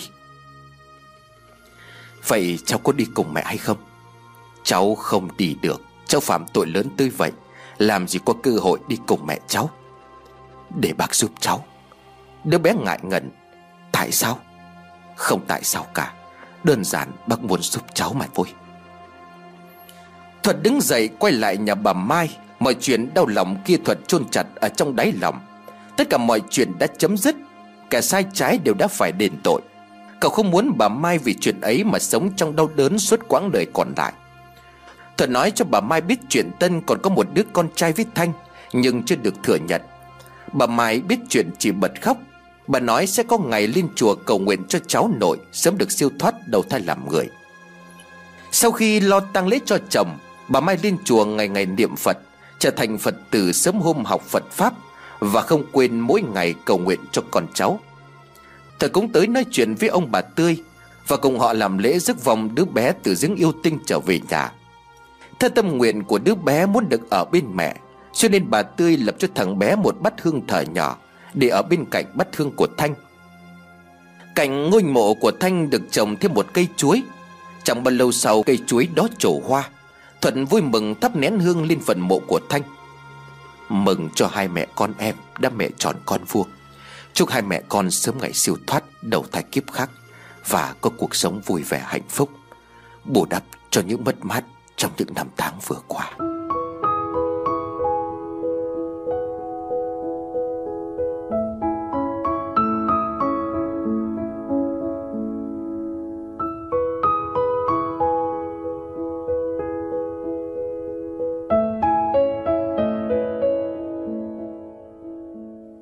Gió thổi rì rào, tàu lá chuối đung đưa như có bàn tay ai đó đang vẫy chào Thuật.